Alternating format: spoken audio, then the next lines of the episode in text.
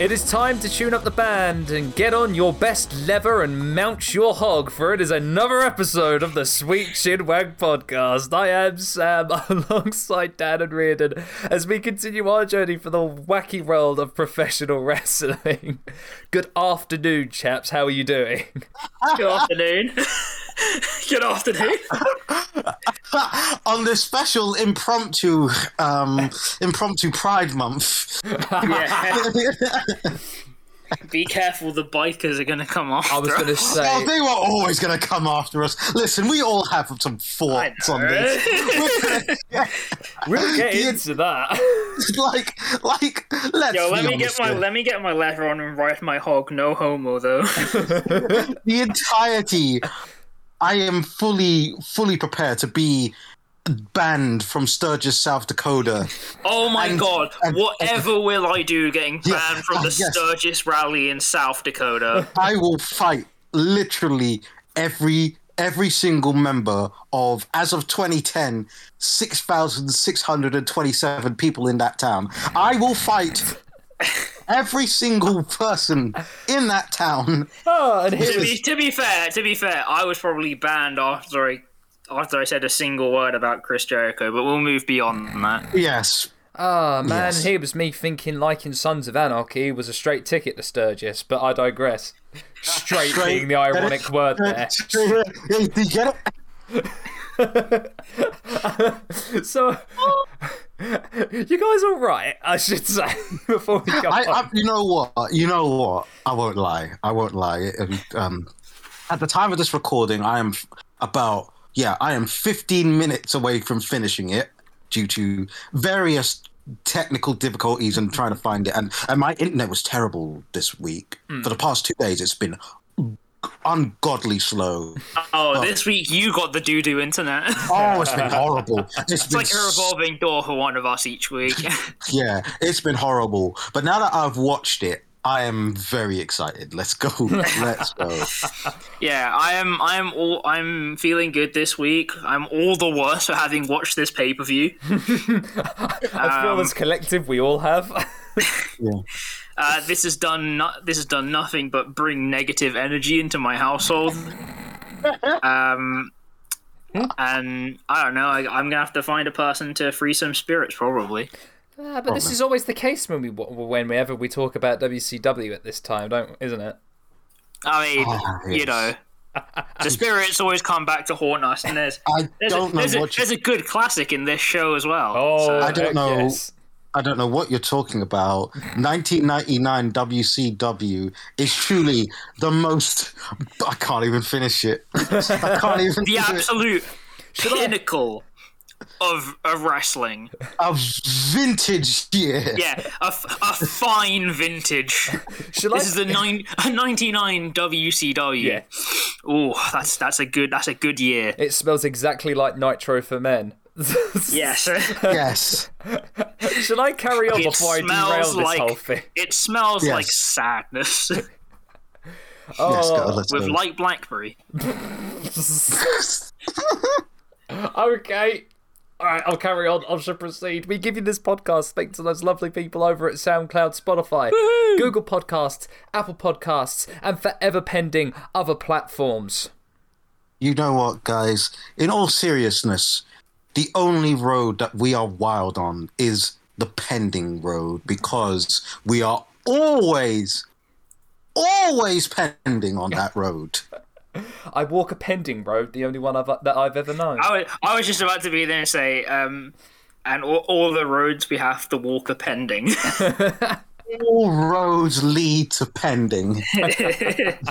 But also, as we always like to advertise here every so often, or try and get it in as much as I possibly can, we are also on Patreon. That is patreon.com forward slash sweet sweetchinwag, where you can get an early access to our episodes, as well as exclusive access to things such as our Discord server and uh, early uh, preview builds of videos and the like, which I definitely will be getting and doing more of uh, as the year is kind of uh, coming up because I've got a couple of projects outside of Sweet Chin Wag that I'd be happy to share on the server. That's for sure. like one man editing machine and person at the same time. Ridiculous. Oh man, One man editing cyborg. I would say like it's been su- it's been like kind of like a quiet year, and then suddenly all up until like especially it's it had to be the last two months of the year that I suddenly Oh, get it, very it would busy. only ev- it would only ever be. Yeah. But all of that, if you want to help support the channel, if you want us other the podcast as well, and everything that we're involved in, and uh, us to have kind of like even more opportunities to do stuff, uh, like some really cool, awesome stuff, you know where to go. That's patreon.com forward slash sweet chinwag. Any contribution is greatly appreciated, and you will always get a shout out if you uh, if you are on any tier of the, of the uh, of the Patreon. So before we get on to our preview, I should say not preview, our review of Road Wild 1999. We're going back in time. Oh man, oh gosh, this is going to be something. But even that, it's going to be something for this week's wrestling Yeah. news. Dun dun dun dun dun dun down. Wrestling news. Um, hey, it's always fun when you do a new segment and then you've got to go and dress something that's like two and a half weeks old, three weeks old at this point. um, but we want to go back to address. Um, uh, I mean, I'm I'm I'm trying to think of the words to put this together properly. Because I was going to say to address some previous words be said, but that sounds like we're making some kind of apology, and we're not. um, basically, we want to go back about uh, three weeks or so. Obviously, WWE had hosted their Crown Jewel event. Um, we made it public that where we had no interest in covering it. Um, and so we just kind of want to go a little bit into why that is the case for anyone that's listening doesn't understand why I was thinking like, oh, they're sharing all this stuff about Crown Jewel or whatever. Basically, the fundamental part of it is we don't support the shows in, in principle. yeah. that's really the that's really the imperative bit. Um, we are not in support of the shows happening or the shows taking place. Um, in full support of the people who do choose to work it, Mm-hmm. because it's an opportunity, it's a payday for them. Yeah. It's not that it's not the talent's fault that they have to be there. It, it's the company at large organizing it and being in charge of operating this large scale event. Yeah. uh, to I mean, give context around it. Um, there's a pretty there's a pretty big uh, and easy bit of context around it, which is that this is a largely queer operated podcast. I say largely; it's basically wholly. Largely, as in a hundred percent. yes, uh, and I'm fairly sure most people can see the inherent problem with this. Yeah. which yeah. is not supporting a show which takes place in which our existence is criminalized and punished by death. yeah, you know, death sometimes keeps a little bit of a downer when it comes to actually, you know, reporting on these shows. So we just rather not, yes. you know. Mm, and here was me thinking that uh, not liking sex wouldn't result in death, but yet here we are. Uh, Who who knew? Who the But, um, fuck it? But um that's really the that's really the main part of it and uh, it is obviously still cool as ever to see people like Finn Balor just continue to spit in the face of that while in Saudi Arabia. Uh, I wish he, Go I wish he just would have repeated what he said to Seth Rollins that one time. Just get on the mic and goes, "Oh, I like that bot." Just Oh, nothing about Finn. him saying that for 15 minutes. yeah. um, but also to basically raise awareness of what is wrestling's place in what's known as sports washing. Uh, sports washing is a relatively recent term. It's kind of existed in various forms, but basically, it's the practice of um, countries with poor human rights records using the hosting of sports events to attract international investors and to distract away from the inherent issues within their country. I think, I think the greatest example Any of that country, mm, is uh, Yeah. Collision in Korea. When you think about it. If you want to have a prime example Yeah. of that, it's Col- Collision. Collision, in Korea. Collision in Korea is a, is a very firm example of it. Um, you may have also seen it in relation to the Anthony Joshua fights uh, that happened in Saudi Arabia. Um, I've also seen it attached to uh, a bunch of other events broadly across the Middle East. Uh, but I do also want to say that uh, sports washing can take place anywhere Yep. Uh, and can be used by really functionally anyone as long as it's distracting enough away from what a government is doing. Yeah. Um, and I know, obviously, wrestling as a being is confusing as into as to its existence. That's true. I'll echo the words of the APPG for wrestling, which is we don't actually know what wrestling is categorized as in the UK. Uh, did that get anywhere? No, of course it didn't. but um like it, it's important that we are acknowledging the place that this thing that we like can play um obviously because i have had to see those people that have said it which is that thing of oh so are you saying that people in saudi arabia shouldn't get the shows okay let me try and break this down in a way that's understandable I'm not attacking the people of Saudi Arabia that want to watch a wrestling show hmm. and that want a show hosted in their country. I understand it. Right? Mm-hmm. Yep.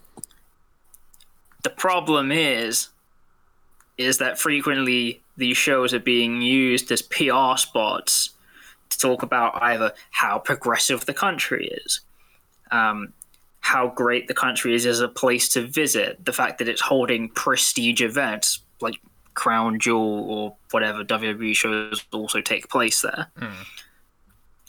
This is all being done with the explicit backing, investment, and approval of the Saudi government to paint Saudi Arabia in a positive light, which fundamentally takes away from important things we need to talk about about the Saudi government. Especially around Crown, the previous Saudi shows yes. because yes. as was the off repeated stat the women's matches at the saudi shows this year took less time than a certain event that happened within the last two years. Hmm. I'm not going to repeat it because i feel horrible saying it. Yeah. but it's a point it's an important point of context.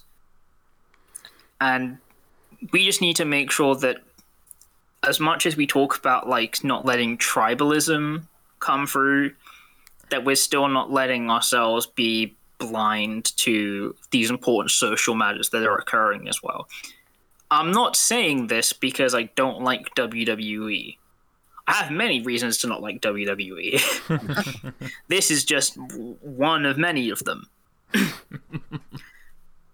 but I'm also not going to sit back and make sure that I and us as a collective are not using our platform to talk about these important matters.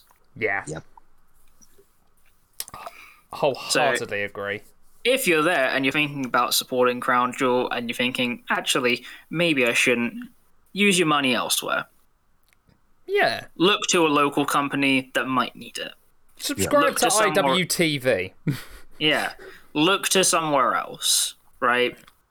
Yes, these shows happen. Yes, the people in Saudi Arabia should have access and by all means be able to see wrestling.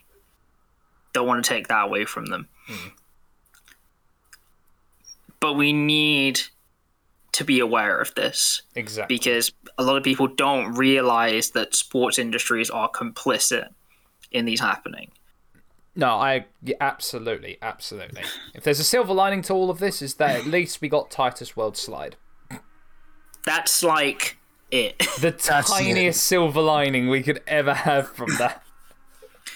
Um, of many reasons I have to not like WWE, we can go to the next section though, which is Uh. more releases. My God. My Jesus. I believe this time it was 18. 18, yes. After uh, an hour and a half after they had just uh, said that they had made, I believe, $250 million in profits in the third quarter of this year.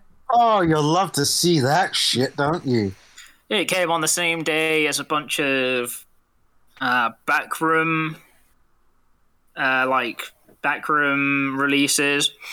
Because then there was the the release that they had, uh, I believe it was the day prior actually. Mm-hmm.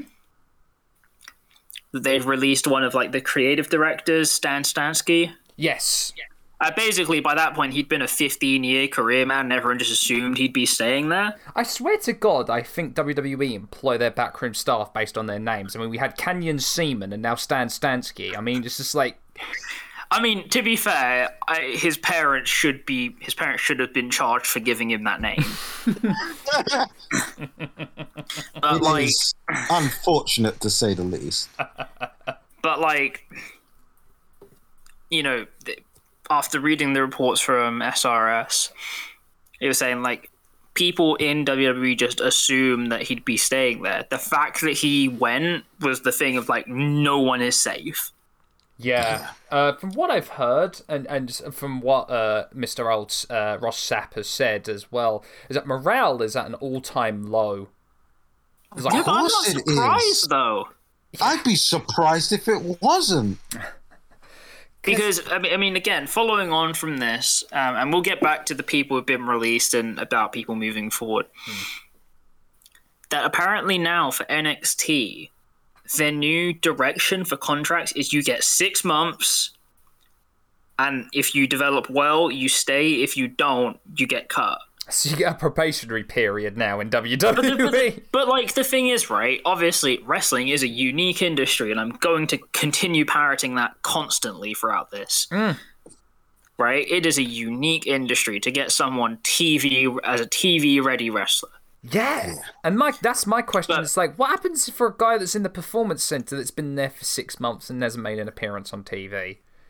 Hmm. But he, and, he, and here's the here's the thing, though, right? Six months in other industries is a stopgap. Mm-hmm. That's you're bringing someone in to fill a space. Yeah, That's not a developmental deal. you do not bring someone in on a six month contract to see how well how quickly they can develop. And with the thing is now, we know with NXT 2.0, they're largely targeting non indie wrestlers. Yeah. They're targeting established athletes. I think is what is the, what the term. So, was. you know, you're giving someone six months to try and learn how to be a TV ready wrestler. Obviously, I imagine it's going, well, okay, we bring them in, they've got no wrestling training, we give them six months, see where they are. Right? And I'm sure if they think they can make a TV ready wrestler in six months, I'll be frankly uh, impressed. Mm. Because I don't, I think with even the best trainers in the world, I don't know you can get there. I, I mean, like, yeah, you have Regal, Robbie Brookside, Norman Smiley, Scott Taylor on your book, and Matt Bloom in your books. I mean, even I would be surprised if they could manage to make a wrestler in six months, given how talented that caliber of people are. right? But like doing that each time has got to kill your morale, surely. Yeah. And it, and it, it all rolls back to this thing that this thing that I mean we've been saying for I think lots of people online have been saying. How do you get invested in people if you think they're just going to get they might just get cut? Hmm. Because I mean, one of the people that was in that was B-Fab from Hit Row. Which- Hit Row had only just moved up to main roster, and then that move came with Isaiah Scott being pushed into being the tag team section. Top Dollar then became the leader, I. It's it blows and so mind. it's like these people. Again, you've got this, you got this hot act that have burst onto the scene. People love you. They've sold out their shirts. yeah. Although, as we've previously established with WWE, apparently that doesn't mean anything. Yeah. Hello, Miro. Hello, CM Punk. Um, but um, you know, you're going through. You brought this group up. Okay, you brought them in. Okay, well now you want to change something that, frankly, to me didn't make sense. But whatever, right? Hmm. cool. You've got them in. Energy is high for them to for them to be there, and one member's gone. Oh, sorry, just budget cuts. Uh, best of luck in your future endeavors. John Laurinaitis. I just, I. It boggles the mind. It genuinely boggles the mind at this point. Especially given some of the names as well. Like. All right. I mean, let's go. I mean, let's go down the list. All right. I'll I'll go for the two that the two top ones that we that we know. All right. Karrion Kross, which by the way, shout out to IQ for saying, "Can I have the uh, Can I have the gladiator helmet?" To which Kross replied, Yes. "You don't want that shit, brother." Oh, by the way, Cultaholic, yeah, it's I, my friend uh, IQ. Don't call him some random fan. I'm just saying. No, IQ is IQ. He got. I mean, again, that that Glenn Gilbert used to all live in my mind forever. Yes, absolutely, Um. But um, so again, it, it's part of this. It's part of this bigger endemic problem, which is Karrion Kross and Scarlett Bordeaux in NXT as a pair. Great presentation. Again, I'm one of I'm one of the people that I'm not the biggest fan of Kross, but him and Scarlett was like in terms of presentation, everything fantastic. Yeah, like they were set. Like I mean, Yeah. immedi- he was immediately set. I'd say, and that's rare Like- for someone coming into NXT. Like they ca- they came in, they had everything right. Okay, yes, he got injured, but like everything was right. Then he's NXT champion. they put him on Raw, and he loses to a roll up. Yeah. And and here's the thing, right? I kept getting this thing from people that were like, "Oh, it's because Scarlett isn't there," and I'm like, "So where is she then?" Yeah, where is she? Yeah, You can't just have a hook in a story if it doesn't exist.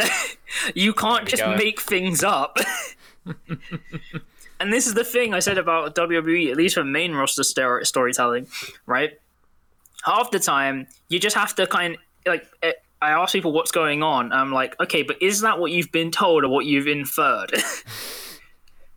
Yeah, and it's almost always what people have inferred because Riordan, as a fellow tabletop RPG player, Here we go. right? Things need a reason to happen. Um, yes, generally things need a reason to happen. It's often it's often said to be the basis for general good st- storytelling. Because Like- you can't just you can't just have a player be like, oh well, because this person isn't here, I lose this power. Uh, who is this person? Why aren't they here? Just Ay, vey. You ever just introduce a character in a story and then he just disappear? Oh, and maybe add that there was no payoff to that whole storyline as well. The storyline didn't exist. Yeah, exactly. There was no payoff to a storyline that didn't exist. You can't pay off to a storyline that isn't happening. Oh, it's all right. so You'll we get were your all win just against. there, like so. All, all the time this was happening, I was just like, okay, but where is Scarlett? You know what the storyline was? I, I, I, I, I wager a guess that the whole storyline was that Jeff Hardy got no more words back, and that's it. yeah. Yeah. That's Why it. Did why did Karrion Kross all of a sudden have a helmet and chainmail? Because he's not entertained. like, Are you're not entertained? God. like, it's just. I mean, as well, we'll get to. Do you want to move on to the next person because it ties in? It ties in my same thing. Yes. Uh, Keith Lee. All right, dog. How do you fumble the bag so badly? That is the only question. You That is have- the only you have question. Karrion Kross and Keith Lee, and you fumble the bag on both of them. You have one of the greatest, one of the great, greatest wrestlers, and one of the most natural, kind of giftedly agile people since Brock Lesnar on your books. A man not, who not only has that, but is so damn charismatic that he, like, when I met him, he just exuded nothing but charisma. How the hell did it you not see the potential in that? Literally, Like- literally. All I can when I saw that, my, there's just one thing. It's just that quote. How do you fuck that up? Like Survivor Series 2019. The Royal Rumble 2020, his interaction with Brock. Look at the I mean the oh, the fan ovation he got for that. like, I just, I don't know. You know? Could have. You no, you know. I'm sorry. I have to. I have to. Do, I have to keep going. I have to. absolutely. No, keep going. Please, please let me. Please let me have this because I, Talk I your talk, King. listen. The thing about Keith Lee for me is that you could have done almost anything with him and it would have worked. Hmm. It's not like it's not like you have to like there are wrestlers in NXT that you kind of have to you have to figure out exactly what they're gonna do if you put them in the main roster, right? Like Yeah, yeah. it's it's not it's not a one to one thing. They're very different iterations of the pro of the process. They're two two relatively different crowds. Yeah, yeah. Keith Lee is the easiest win I have ever seen for WWE in my lifetime. Dog, the answer is just let Keith Lee be Keith Lee. Literally, you could have put him in a rivalry with almost any heel, almost any face, and it would have paid dividends. Yeah. It would have paid absolute dividends. And that's- no questions asked. And no is- questions asked. This is what boggles the mind for me. That when you hear that anyone, everyone that he worked with, absolutely freaking loved him. As a matter of fact, Randy Orton, I believe, once said, "You're gonna go far because I like you. I really like you." And that's Like- Randy Orton. No, but it's like, like, it's kind of like um, it's an objective facts that this Yeah. guy is gonna make it in this company. It's like it's not rocket science. Yeah. He can do anything. He's agile. That's- He's strong. He's got the charisma for days. There's no, there is no way to mess this up, and they messed it up, and I don't Okay. know how. And that's that's the thing that blows my mind is that I, I can't understand this whole thing of big men can't do this agile thing. Keith Lee's one of the safest workers I've ever watched live. And you know what? And to be honest, and that holds to the point is, and more to the point, isn't that what they normally go for? You'd think No, so, but wouldn't you? because, because the thing is, right? That's the appeal of Keith Lee.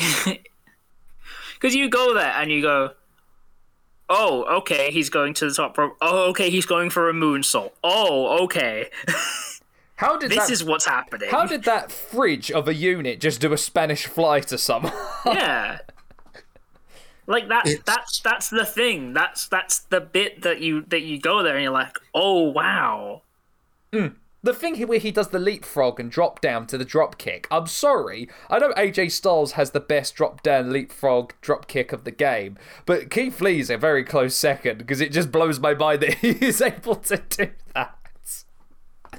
Just, I, I have, and the worst part is, do you know, God, God, the worst part is that when I saw it, I wasn't surprised. Yeah, That's what I know. really hurts. yeah. Like,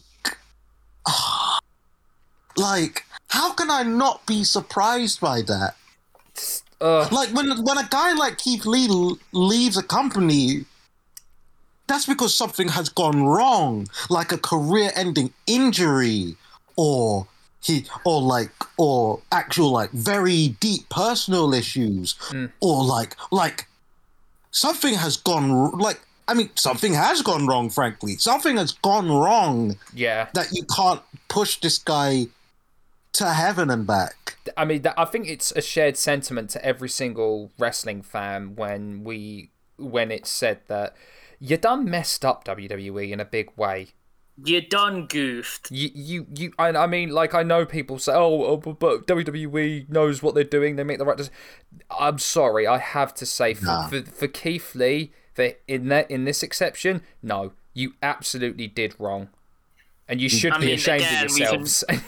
I mean, the, the next step as well is them releasing Mia Yim while the, the the main roster women's division is looking thinner than wet rice paper. Eh, oh gosh, yeah. I mean, and here's the thing as well. Both of them, as well, fought very hard this past year with COVID as well. And I think that sucks for me more is that they go through that, they come back to try and rebuild themselves. Oh, best of luck on your future endeavors. Yeah, It's I not like know, the it's- past several months of fighting for your life meant nothing. It's. I, I don't want to connect. I, I'm hoping that the two aren't. Of course, the two aren't related. Of course, they're not. But I can't help but feel that that is a bit of a sucky move, along with the whole. You just announced that you've made profits as well. It's just. It ups- Oh Yeah. yeah. but any any amount of releases that come after them going, we made record Q3 profits. I'm like, uh I'm just gonna have to yell the word capitalism over and over Yeah. again. I'm just gonna have to just BRB, just gonna scream that while just looking at a red flag. Just yes. Christ. Um, continuing down the list, though, I mean, for people that, for myself, Gran Metalik and Lince Dorado, um, I'll be honest, I hope they just find their way back into Mexico or the US Indies and just get the bag. Oh, Yeah. absolutely. Here's the here's a very interesting thing I heard. Um, if I'm, I apologize if I'm quoting the news story wrong, or if indeed the news story, uh, the news site themselves quoted Tony Nese wrong. But supposedly the original plan uh, for 205 Live was to have yearly tournaments and a win loss yeah. record. And that would have been amazing. I think the guys in uh, uh, the guys that were involved in 205 Live, I think they would have been a heck of a lot more popular if that concept was there. If they, I mean, as I've always said, if 205 Live had anything to it, because like again, I've heard, I mean, I've heard that apparently 205 Live was meant to, was meant to be one of like Triple H's big projects that just got hamstrung. Yeah. It seems to be the story of Hunter's life right now. I was gonna say that seems to be a recurring thing. Um, I just think it would be so like made- anything, anything with that to give it more presence Yeah. I would and I would, would have be a whole lot more interesting. Because don't forget, it was just put on like after SmackDown for years. Exactly. I would have thought as well that that would have raised the profile of Gran Metalik and Lince Dorado because look, here's for all intents and purposes, those two are fantastic luchadors. Gran Metalik mean- especially is an incredibly gifted luchador and I mean, Grand, Met- Gran Metalik is like a borderline is already even at this point like a hero in Mexico. yeah. And, And- ugh, Does like some absolutely ridiculous. Lince Dorado spent the first part of his career destroying the American Indies. Hmm. Because I can remember him when he was in Chikara. yep. And his little bit in involved before he got signed into WWE as well that I really But um, enjoyed. like I said, I hope they just go back to Mexico and just fucking get the bag. Yes. They, as they so deserve. Like that that that's it. I just just give me like Gran Metalik versus like Aerostar and Vikingo again. Yes. Just hook it to just my like veins. just stick him in like the CMLL title picture and he'll be fine. um I guess the two most surprising ones debatably outside like the the big people, Nia Jax obviously because we all just assumed her job was safe for life. yeah, that's so. That one, I was like, wow. Same. Look, I look. We we we've talked about it. Most of the internet have talked about Nia Jax's um, uh, Nia Jax's uh, occasions to, to to botch and kind of beat and to kind of uh, potato some of her opponents. But uh, it still came as quite a shock to me. Um, yeah, no, I, I I thought she was safe. And as I said, you know, as I said previously, is I know she she can be she can be good. She proved in NXT that she can be a good big uh, big woman wrestler. But um, I just felt like um, I don't know, maybe she was just because maybe it was the the touring schedule, maybe it was just the whole kind of just like being doing it consistently for so long. You might have missed a step here. It happens to a lot of people in in any industry where you do it so consistently for such a long period of time. You can have moments where you finally kind of just where you kind of just kind not snap, but as ways of having a lull period here and there that happens to everyone.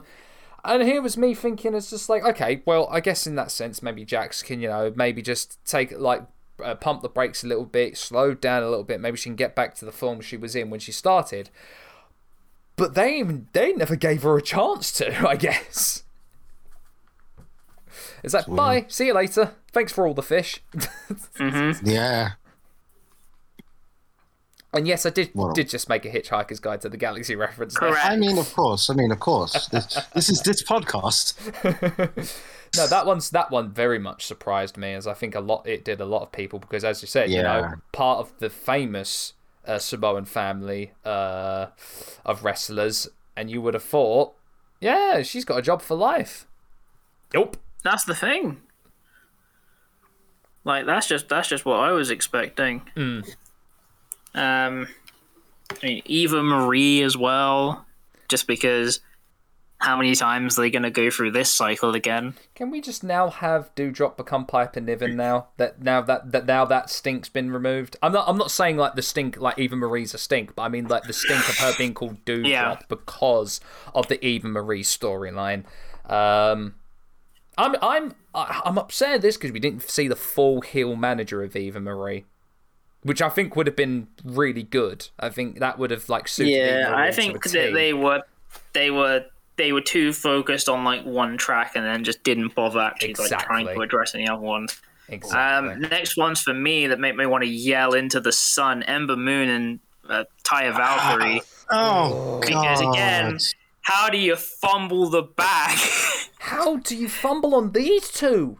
Like Ember Moon, one of the greatest, I think, like NXT Women's Champions of all time. Foremost of her time period.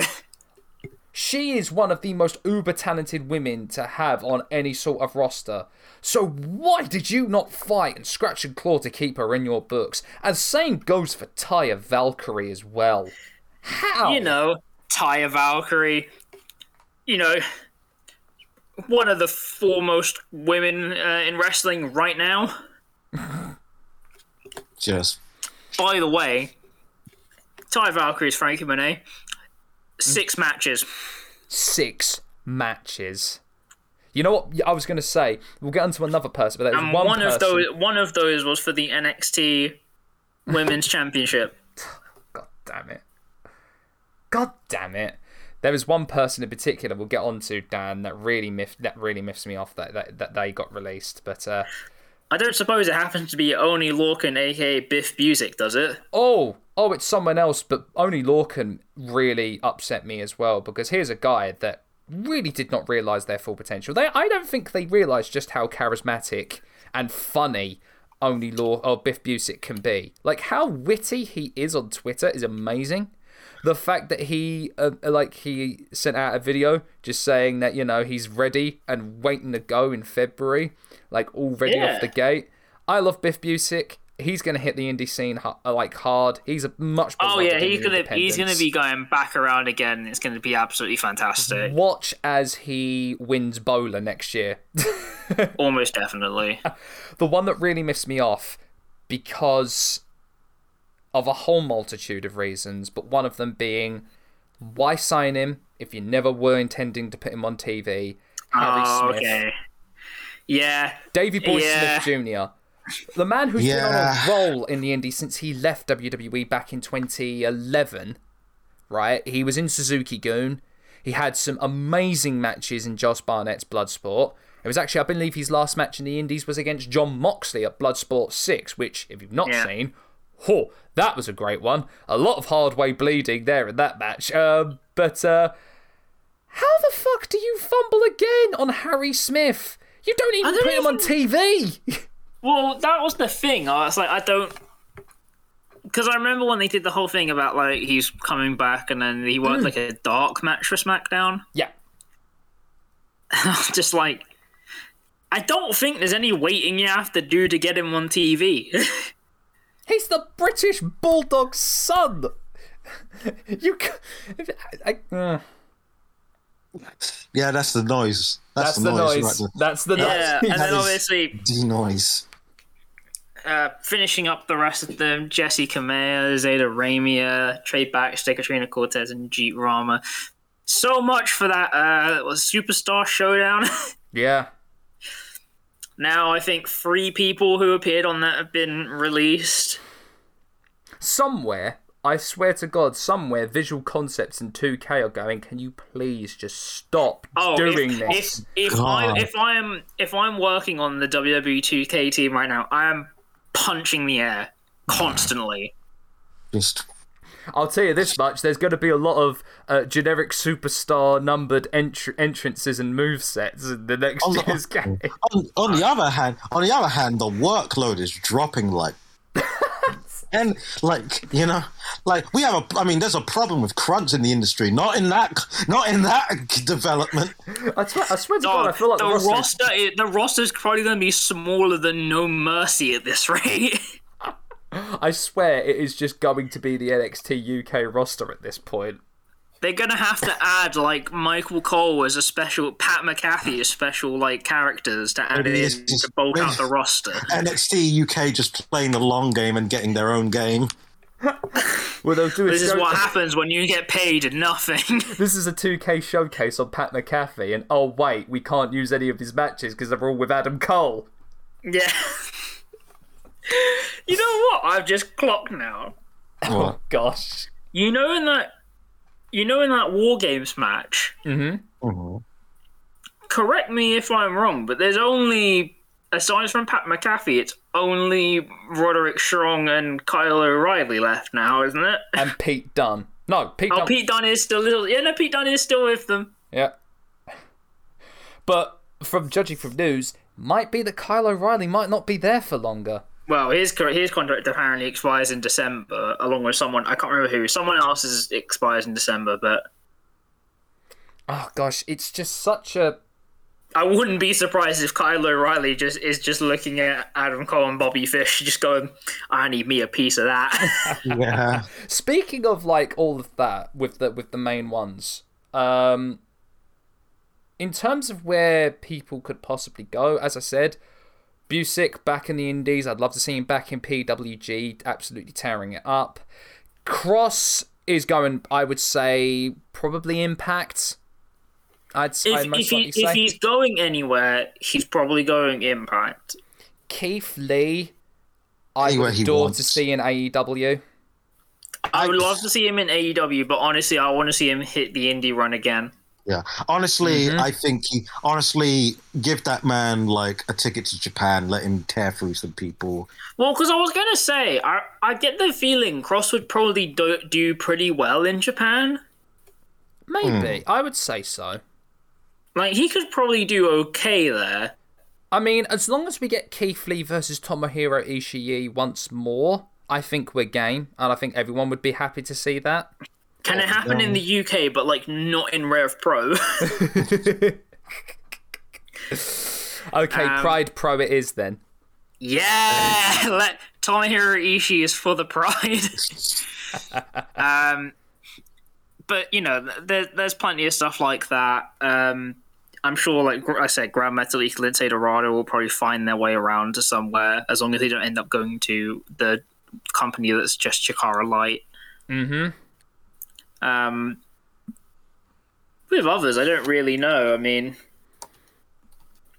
I think be interesting. I assume I assume Trey Baxter's gonna go just gonna go straight back to the indie scene and just kill it again. well, you'd be happy to know that Trey Christian. Baxter has already been announced for GCW next year. That's what I, I love. It's a power I mean. move. I was just like, I was like, they're gonna see that Blake Christian's available and be like, "Yep, we'll have him." I loved that when I saw that. Um, Mia Yim and Taya Valkyrie, I think, would do extremely well. Uh, well, either within the Impact Knockouts division or AEW Women's division. I think I feel like those two names in AEW like the, would I feel very like the AEW Women's Division could use someone like Mia Yim. yeah. Um, I'm considering that Japan is out of the conversation right now, so Mm. you know, I, I, I, I think it, I think it's it's good. Oh, here's, Um, here's the thing then, Riordan, just pops in my head. Keith Lee for the G1 2022 to try and make sure that New Japan's actually good th- next year. I mean, It would help. For It would, it would, it would be it would be something. It would definitely. I mean, the current fucking ghetto booking, it would be like the worst person possible. ah, Chase Owens then. No. I was gonna say, I mean, it, tr- trust me, at the going rate, it's not it's not impossible. oh, man. I'm still mad about that Tanahashi match. just a wee bit. I am as well.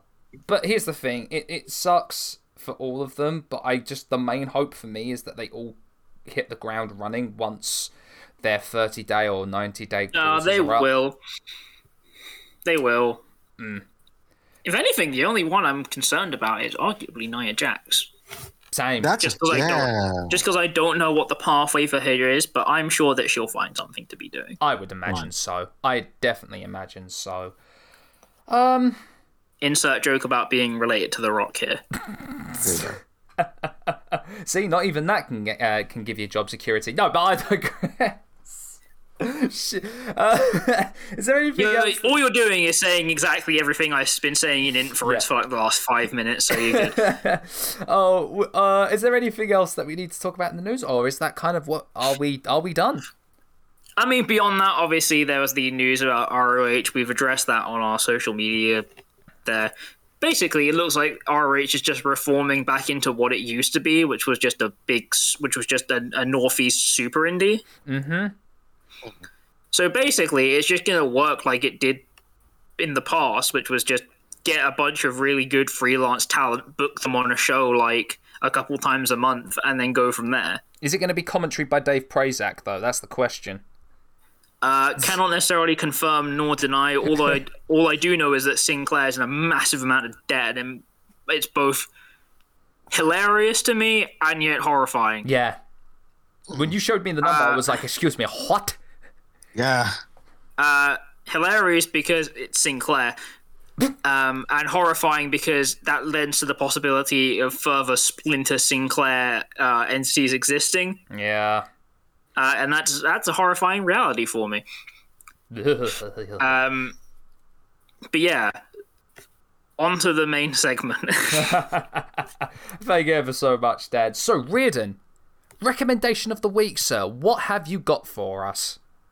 Guys, how do you feel about Satan? uh, pretty good. Um, we we see each other on occasional weekends. I feel like Underta- Undertaker's had a good uh, is a good bedfellow of his. I've heard, and so is Kane. And so is Kane. Well, have I got a show for you? so, so Go my on. recommendation, as per my mate, has currently gotten me into watching Lucifer, Ah, now it makes the sense. TV, the TV show about about Lucifer deciding to leave hell to run a nightclub in LA and then solve mysteries. that, that is that's the show. I'm not even making that up. Ah, It is, you know, it is a show. I am currently uh, about halfway through the um, the series. I'm on season three of six seasons, and I have been enjoying it. It's a very, it could be quite turn off your brainy. It's kind of, it's got that vague daytime played for syndication type show kind of feel, but of that, it's pretty good. Performances are very good, especially by Tom Ellis playing the titular Satan himself. Mm. And you know, sometimes you just need something like nice and casual to watch, and that is something nice and casual to watch. The show about the devil. I know how it sounds. Something to switch your brain off with some uh, with some good old fashioned devil.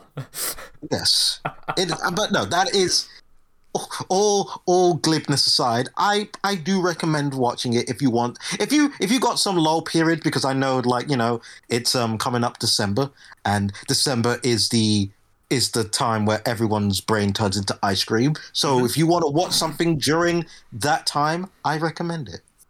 Interesting. Good recommendation. Also, I'd like to make a little rem- recommendation as well. Um, support Jon Moxley. Uh, especially because Yes. uh, of course we, the news came that he is entering rehabilitation um, for uh, for alcohol issues. So nothing but love and support um, from my end, and I'm sure uh, from the from all three of us as well uh, to him, to his daughter, and to Renee at this time. And I really hope that he makes a good recovery and comes back better than ever.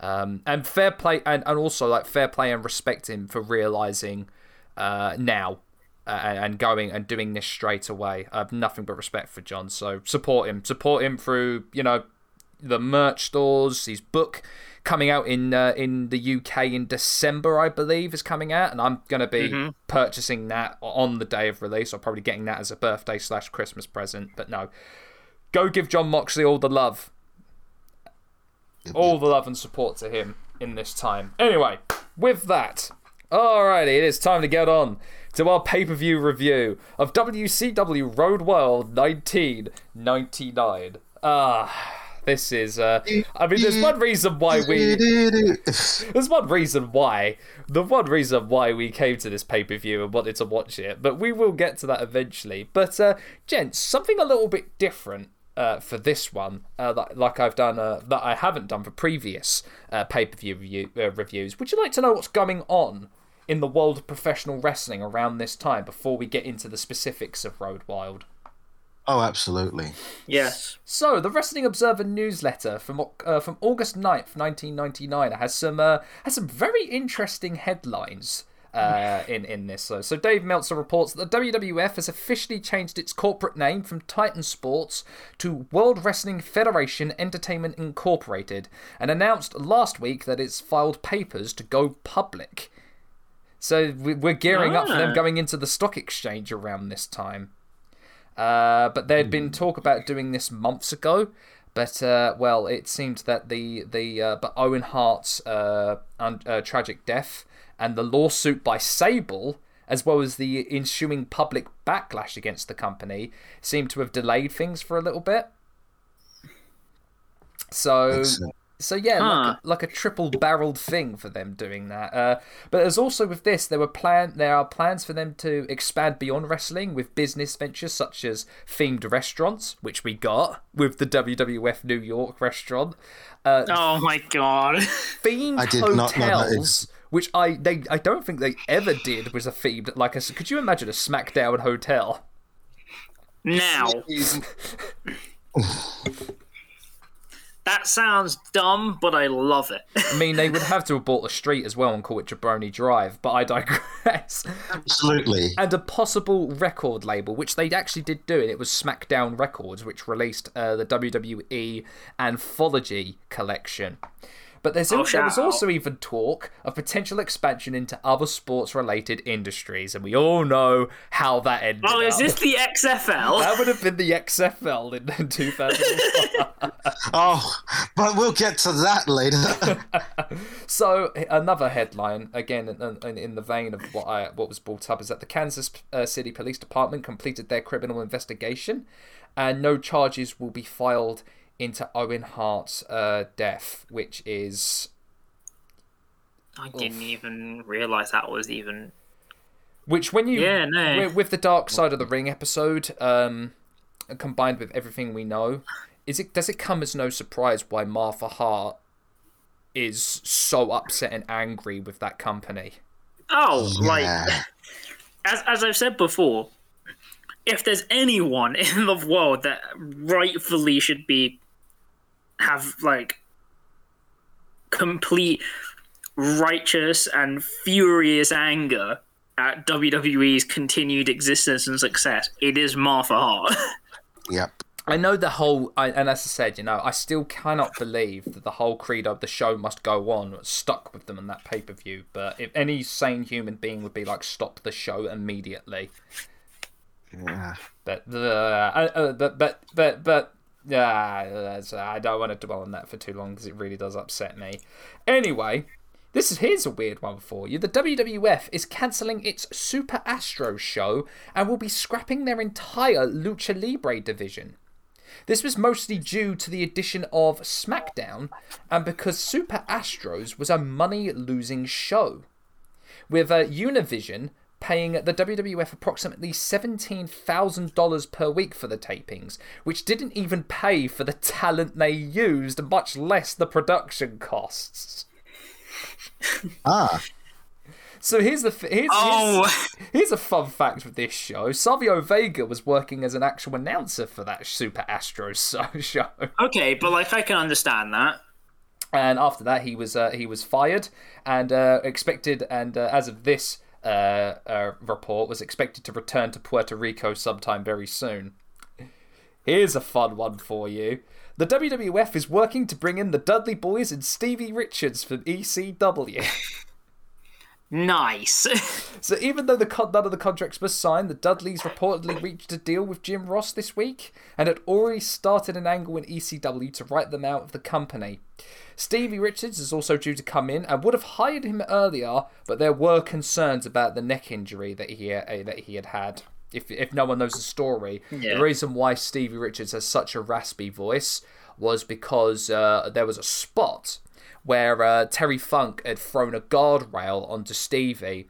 Uh, and rather than kind of throw it on his back, it, it- they they both mistimed it, and it hits the back of Stevie's neck, which actually paralyzed him for a moment Oof. and had to have uh, many surgeries on his neck, which co- sort of uh, messed up his um, larynx and his voice box, which why which is why he has that such a raspy voice. If you go back, it surprised the heck out of me when you go back and watch footage with him and Raven, because he has such a higher pitch voice before that Yeah. accident. It's very it's very weird when you know of Stevie Richards being the very raspy voice uh, Yeah. uh promo.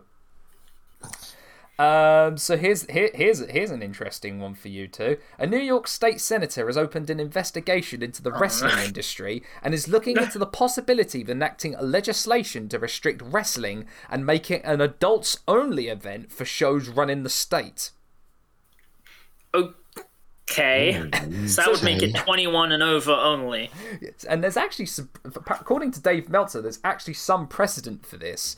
So back in 1957, after a riot at uh, Madison Square Garden following a wrestling match, it was nearly banned in the state of New York, and the Athletic Commission ended up banning children under 14 from events at MSG. That's very interesting. Okay, that's interesting, but like. I don't know, because I'm just thinking about in the UK, because then even then, for most venues, children under 13 aren't often that welcome at most events anyway. Yeah, uh, or events held in events held in like relatively large venues. Uh, it's it's it's. I mean, Dave reports here that he doesn't think anything would have come of that, as there was way No. too much money and political issues involved in pro wrestling for this to amount to anything. Uh, but it seems here is that uh, ECW uh, was uh, on in the process of voluntarily banning children from their shows. Uh, as well as Yeah. WCW, if they ever ran a show in New York or in the New Jersey area, would have done so as well. I mean, I fucking hope ECW didn't have too many children in their events. I mean, this comes as well. ECW. Let me take my child to the company where Raven crucified someone.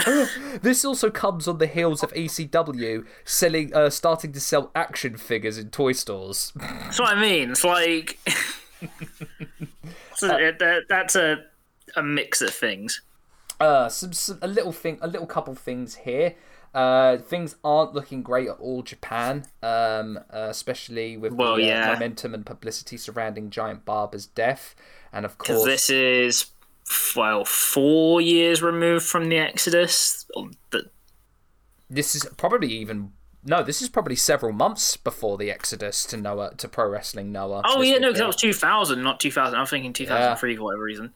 Yeah, that's like a couple months removed from the Exodus. So Yeah.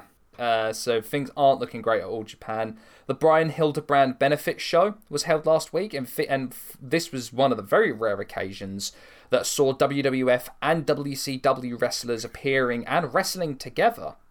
Um, so people on the show included Eddie Guerrero, Kidman, Shane Douglas, Dean Malenko, alongside guys like D'Lo Brown, Al Snow, Chris Jericho, Mick Foley. Funnily enough, Shark Boy and Chris Candido appeared on this show, as well as Bruno Sammartino.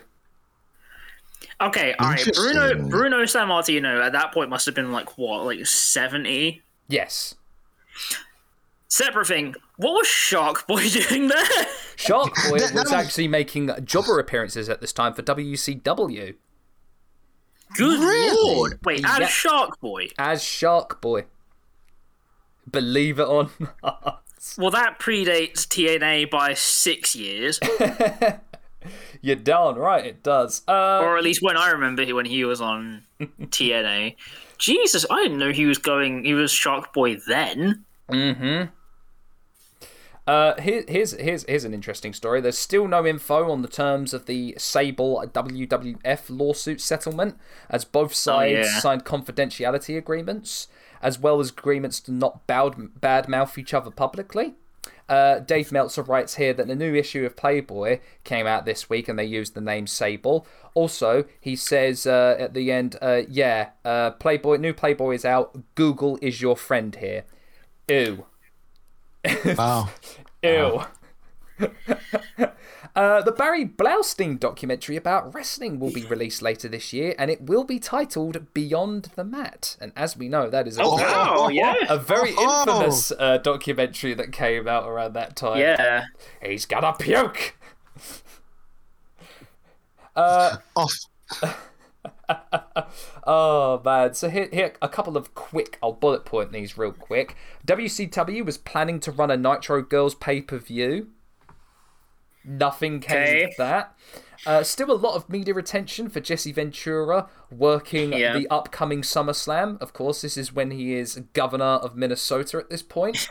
Yes, that was a thing.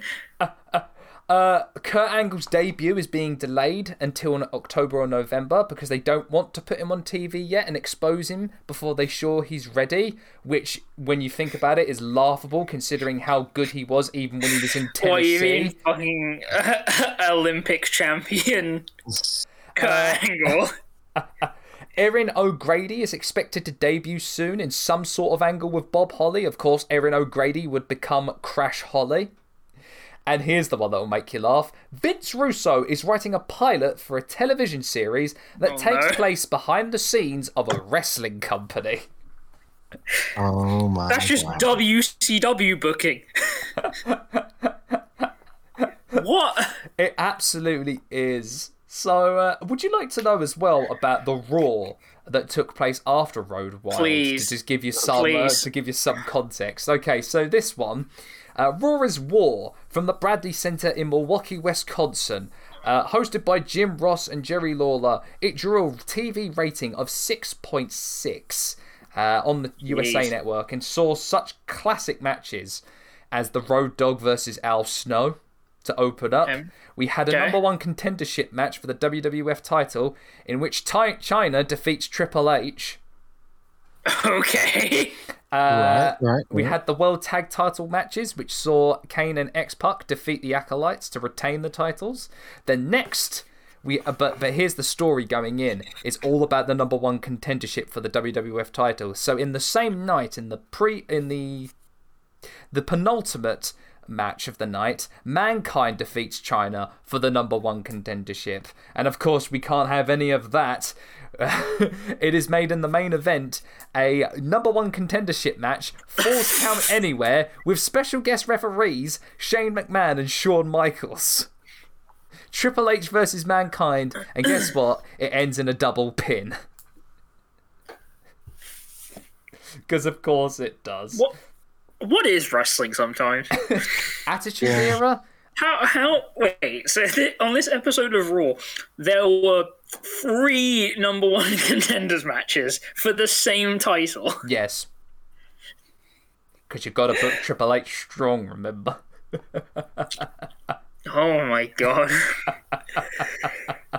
Oh, just think. Just think. This, can I just say that this, right, was. This was the Raw that saw the debut of Crash Holly. And this is the one that saw The Undertaker cut the snakeskin boots and lizard tie promo. Which saw Chris Jericho gain heat by interrupting that promo and saying that Undertaker didn't make sense. Chris Jericho got heat for for for saying that in his promo. May I add? Yes, oh it's oh that Undertaker raw. with the snake skin boots. Oh man, that is. Oh. uh, And on that note of, of you, ridiculous, do you have any information for the for the Nitro?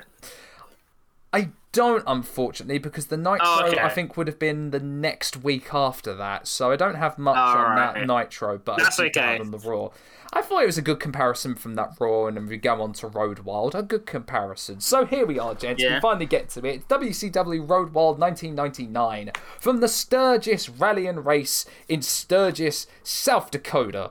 Oh yes, we're in the right, we're right in the midst of a biker convention, ladies and gents. This is basically Eric Bischoff's holiday in the summer. As I was going to say Eric Bischoff's wet dream. with an attendance estimated at around 5,500 live on pay per view, hosted by the dream team of Tony Schiavone, Bobby Heenan, and the Professor Mike Tenay. Would you like to know the Gee, bio? Can we just get a oh just god, get a moment today for Mike Tenay is awesome. Mike Tenay is the reason why T- the early days of TNA were freaking awesome. I Him also, I also, Mike Tenay and Don West are fucking goated. Um, I would have to say for Schiavone, what what a what a combo for the outfit. yes. what a combo. Wow.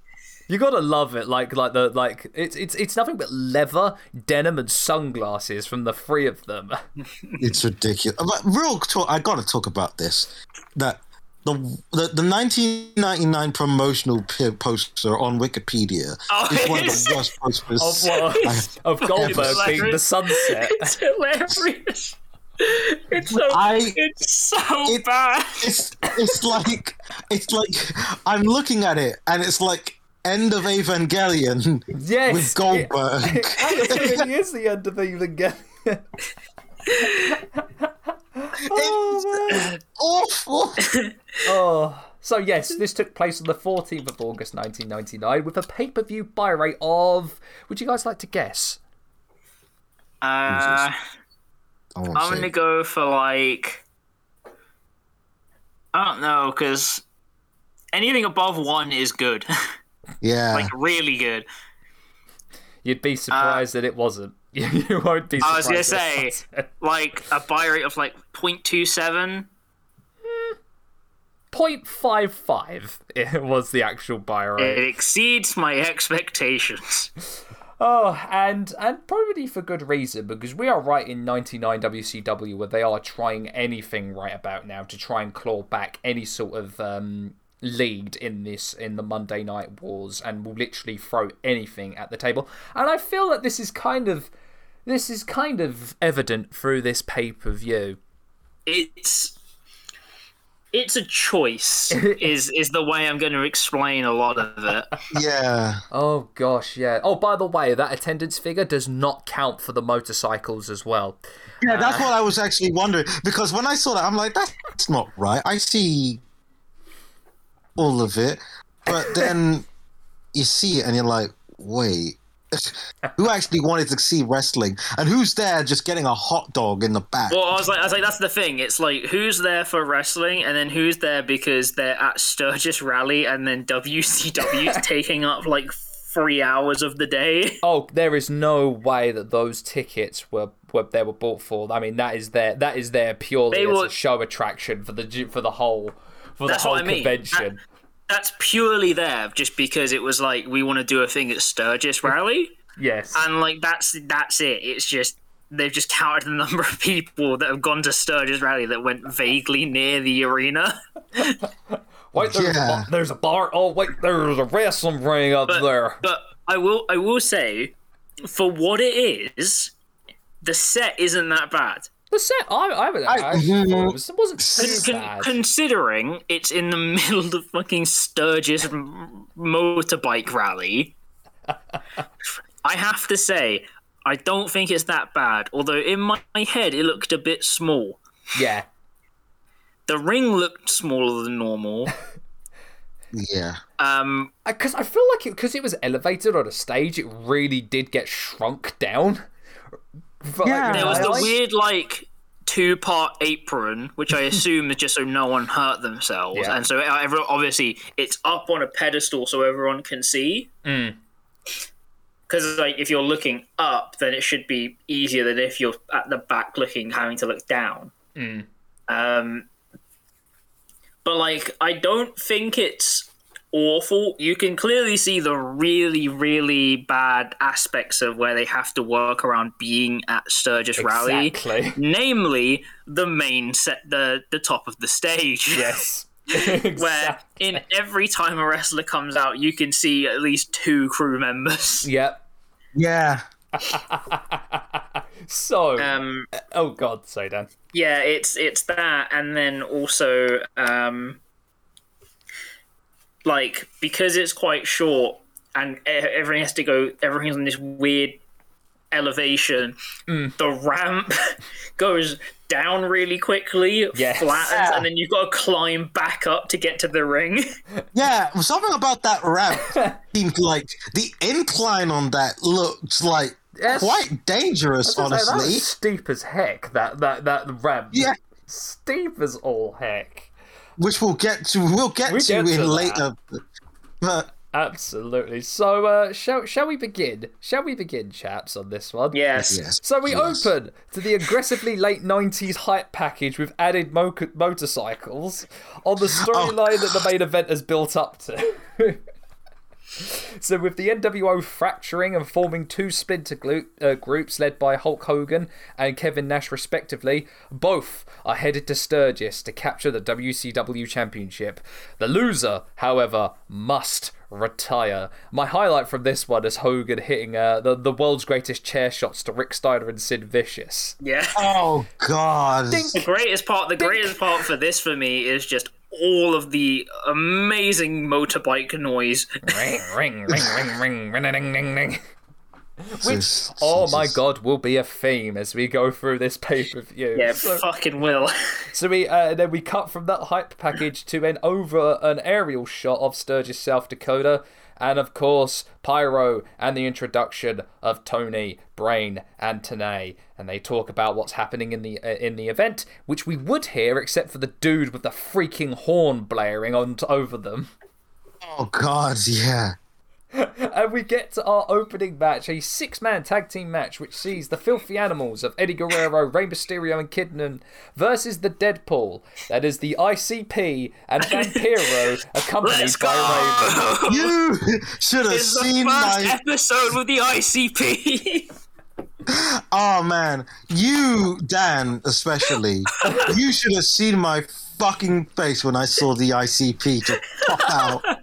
I was like, because I'm like, because what it was. You see the fucking commentators in their pure '90s denim, yeah. and I'm like, and I think I'm prepared to come back to the '90s. And then I see the insane clown posse roll up and perform a moonsault. and, I, and I'm like, and I'm like, oh, I'm here for the fucking long haul, boys. Oh, so we Uh, this is this is worth me saying that we I first proposed this episode forever ago. Yes. And when I say this, I mean back in like February. I literally like ninety percent of it was just because it has ICP in it. oh damn you, and eventually we got back round to it. Oh, juggalos for life, as they say. It's- anyway, it's, it's it's it's the cursed reality of seeing fucking ICP walk out and then getting like a debatable pop from the Sturgis crowd. yes, that's the thing that Yes. surprised the hell out of me.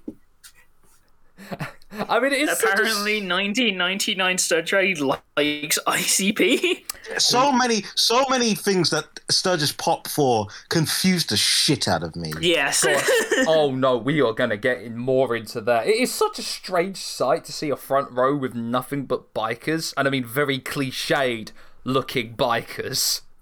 oh, every person in this crowd is a stereotype. Some of my favourite parts of, of both respective entrances was Rey getting up to the top rope and popping the crowd by air, doing the motion to rev their engines. I Yeah. liked that, but also the close up of Raven when he was sat in the corner, looks at the camera and goes, What? Or, or it was either what or why. I'm, I I'm bet more- Raven was questioning every decision he ever made in that moment. Oh, absolutely. Uh, so we start off hot with the animals attacking the Deadpool and isolating Vampiro.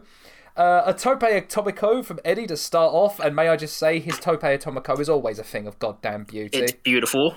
I love it though that they uh, they add with that with Rey doing over the top uh, over the top rope leg drop as well right after. Yes. I like that double team. Right, right, right. I got two things to say here. Mm-hmm. Apparently, which I've just discovered, 90s era Eddie Guerrero fills me with bi panic. Oh, Oh, just yeah. huge Gosh. by panic. Fills to the brim with bi panic. The Like- only man I have ever seen that looks fucking gorgeous with a proper mullet. Yes, Oh, he has no right to make it work as well as he does. Yes. I mean, How- are we now are we talking about dry haired mullet, or are we also talking about the wet kind of slicked mullet as well of Eddie? Because I kind of think he will, rocks I will, both. I will, I will take whatever he gives me. Like, my God. God bless you. Correct. However, I will say this from the get go. This match loses a star thanks to Rey Mysterio's attire. Yes, this. oh, Is, yeah. yes, yes, he's taking back. Straight up.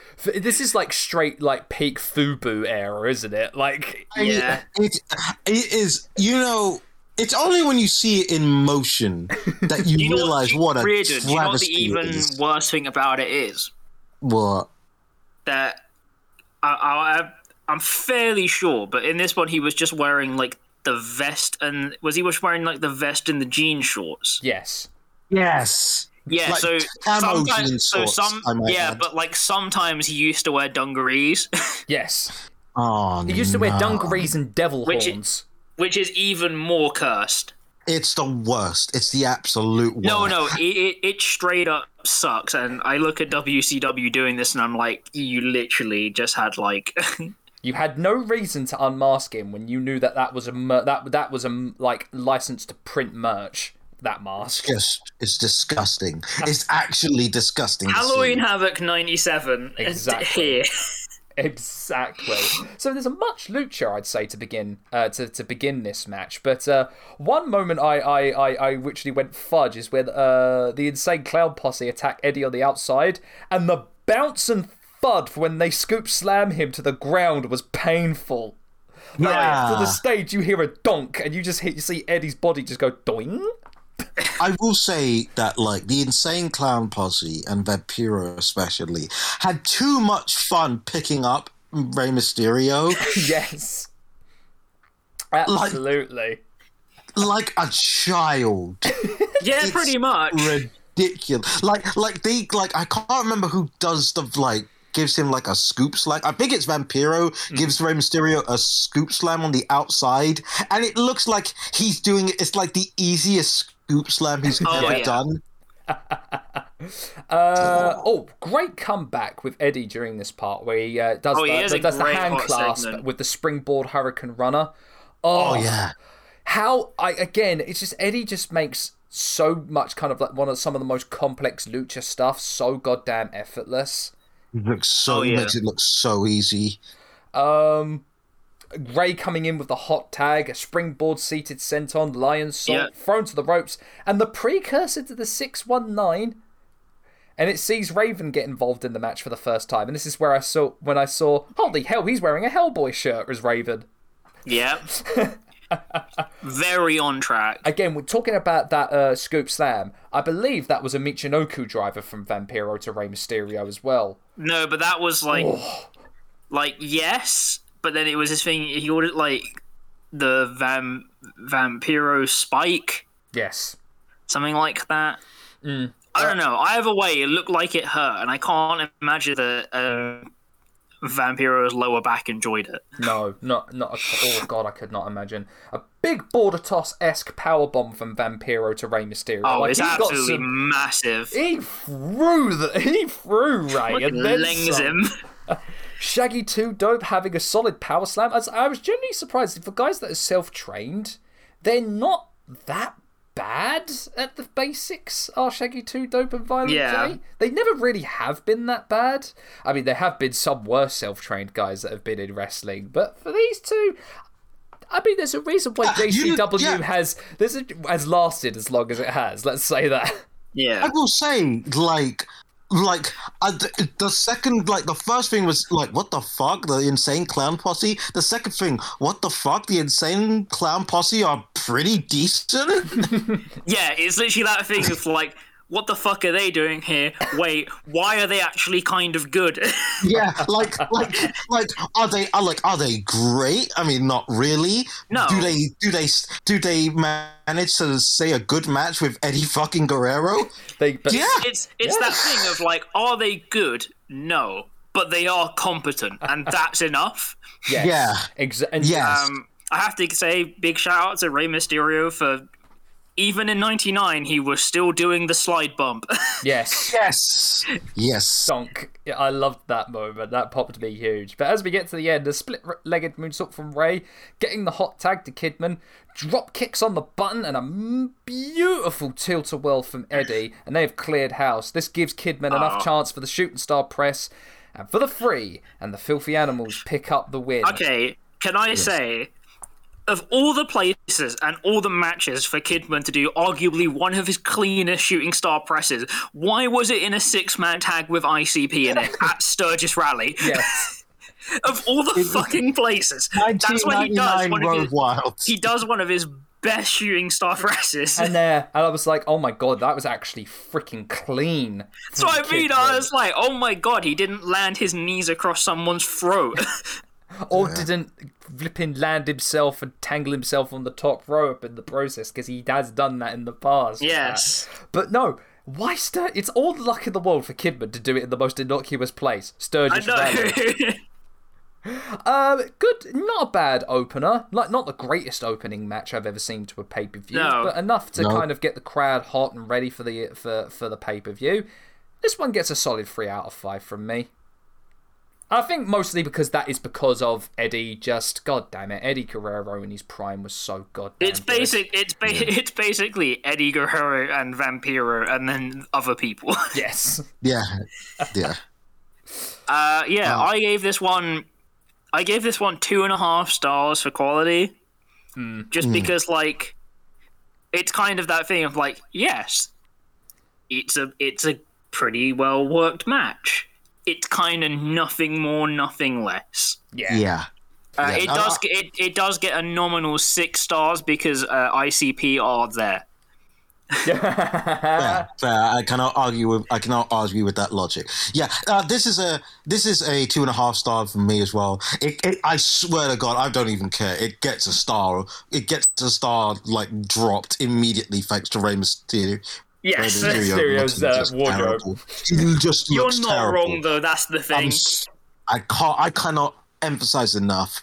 But the match is pretty solid, and it, and it's like the second best match of the night, really.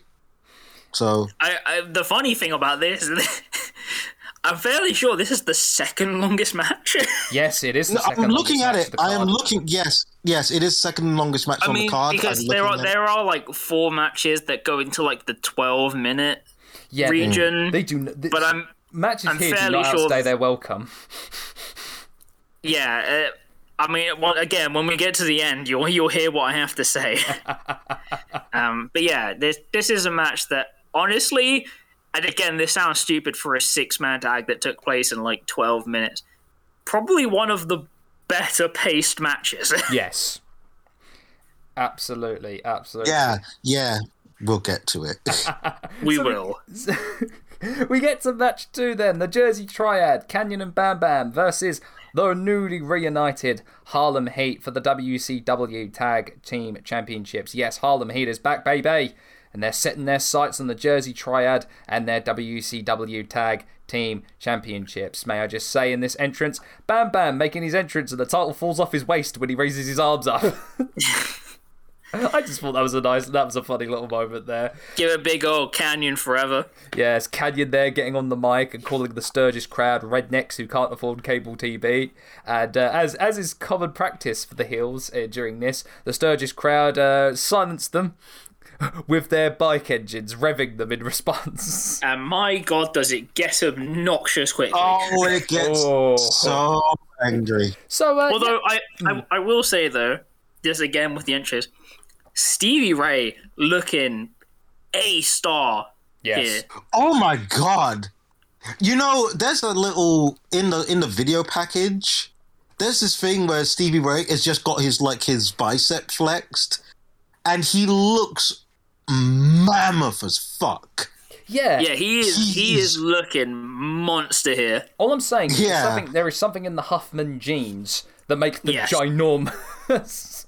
There is something in them. so it's What nice are they feeding those children? It's, it's nice to see that Harlem Heat are coming out to a much better reception than they did the previous couple of years. Yes. In Sturgis. yeah, it's it's a um, it is a shock.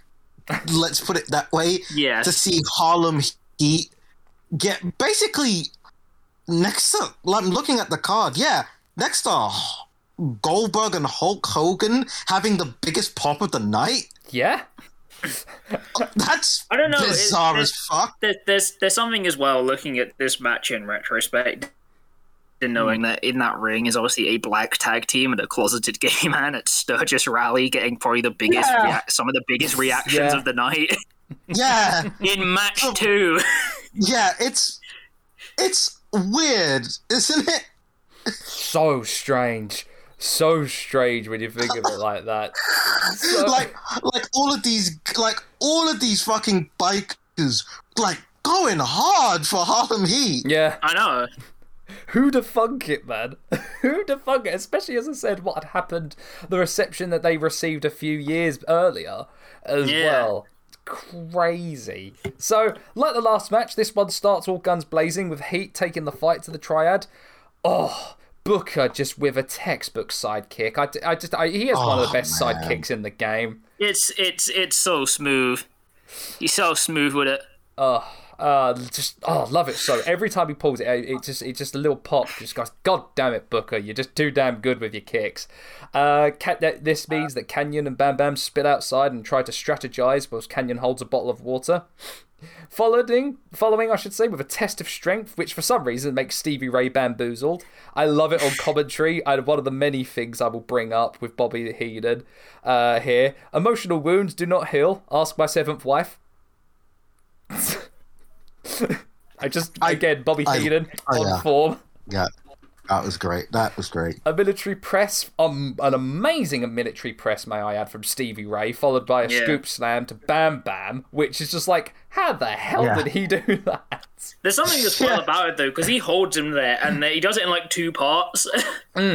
Just oh, so good, so good. Looking great with it though. Booker tagging mm. in and mauling Kanyon with punches and mm-hmm. kicks and bunches, which I love. Yeah, I loved that, but I was also kind of like with one of them. He like he put some mustard on. it. I'm like, what did Kanyon say to you? Yes. Because there's there's one where he like proper goes for it. Mm. He re- like he like he. I mean, even I think he didn't even stomp at one point. He was going for those punches. Oh yeah. Loved that, seeing that as well as seeing a lovely float over to drop kick from Booker. That was smooth as butter. Like I don't think a lot of people realize that Booker has a really decent drop kick. no, he does. Again, and Oh, he any does. any cultured fan would know. Yeah, any eh, the the, the Booker T connoisseur knows that he Yeah. has legs for days. The the Booker T enjoyer. So Harlem Heat are getting up there again. This is where Harlem Heat are getting the crowd really hyped for this match. Uh, but I love seeing this. The triad failed the double team as Stevie slingshots Kanyon into Bam Bam into the top rope. Hot tag from Booker with a forearm side kick and an axe kick attempt that is cut off by Bam Bam and sees Booker spill up to the outside. Canyon here, living up to his moniker of the innovator of offense with a top rope famouser that I've never seen before. I, I've It's, never it's seen an a top rope interest. famouser. It's an interesting move. It is. It's, Uh, thing is, he tries it second time, and then Booker reverses it into a big old power bomb. Yeah. Here comes the, uh, the here comes the leader of the triad. DDP interferes, but Bam Bam runs into him, giving Booker the opportunity to hit a big top rope drop kick to get the win, and thus Harlem Heat have gained their eighth WCW Tag Team Championship in this match. Like, not bad tag Okay. match. there's a thing with this match I need to talk about. I know what you're coming. I know what's going to happen here. It's Bam Bam Bigelow. Bam Bam Bigelow. There we go. he is just not on pace. no, this is not peak Bam Bam Bigelow from the early he 90s. was he was struggling in that heat Yeah. and was not in the shape he used to be. No. And like you can just tell that it's just mm, something's off. And this is what brings the rating of the match down for me. It's just that you could definitely see that Bam Bam was was not Yeah. on the same pace as uh, as as as well as as the rest of them, uh, Kanyon and Yeah, like there's a, there's quite a yeah. thing that he did quite a few botched moves there. Yeah, and uh, he did take some spills as well, which I think sometimes I think he took a bit too hard. Uh, that top rope bump, I think he took way too hard than he, I think he was planning on taking that. Um, ultimately, though, it, I can't really say there was anything special with this tag match, but it's nice to That's see kind them. of yeah. That's Yeah. kind of it. There, there, again, it's it's lots of lots of really good smooth work. Mm. Like it is a good match. Uh, Yeah. But at least this was a historic moment for Harlem Heat uh, getting Mm-hmm. the most reigns at this point with the WCW Tag Team Championships. They would win it, of course, as we said on our Harlem Heat episode, a further two times. Um, but yeah, my rating for this one's two stars out of five.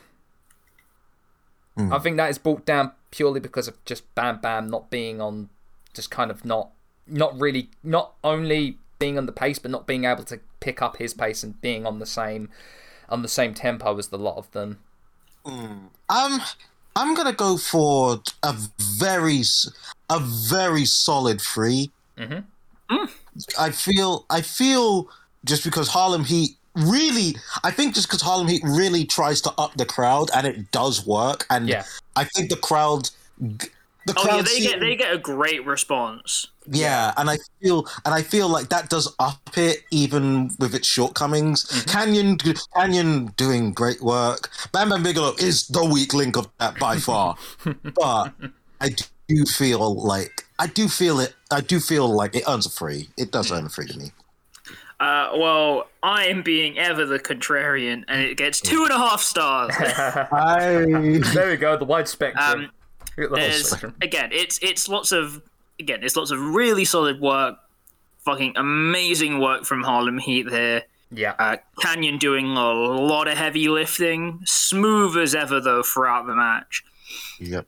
Um, it again, it's just that kind of that thing of like, okay, we're having a heat segment, stop. Someone's getting heat, stop. Someone's getting heat, stop. And the the, the kind of the way everything runs together, it just kind of it's almost like everything's kind of hamstrung.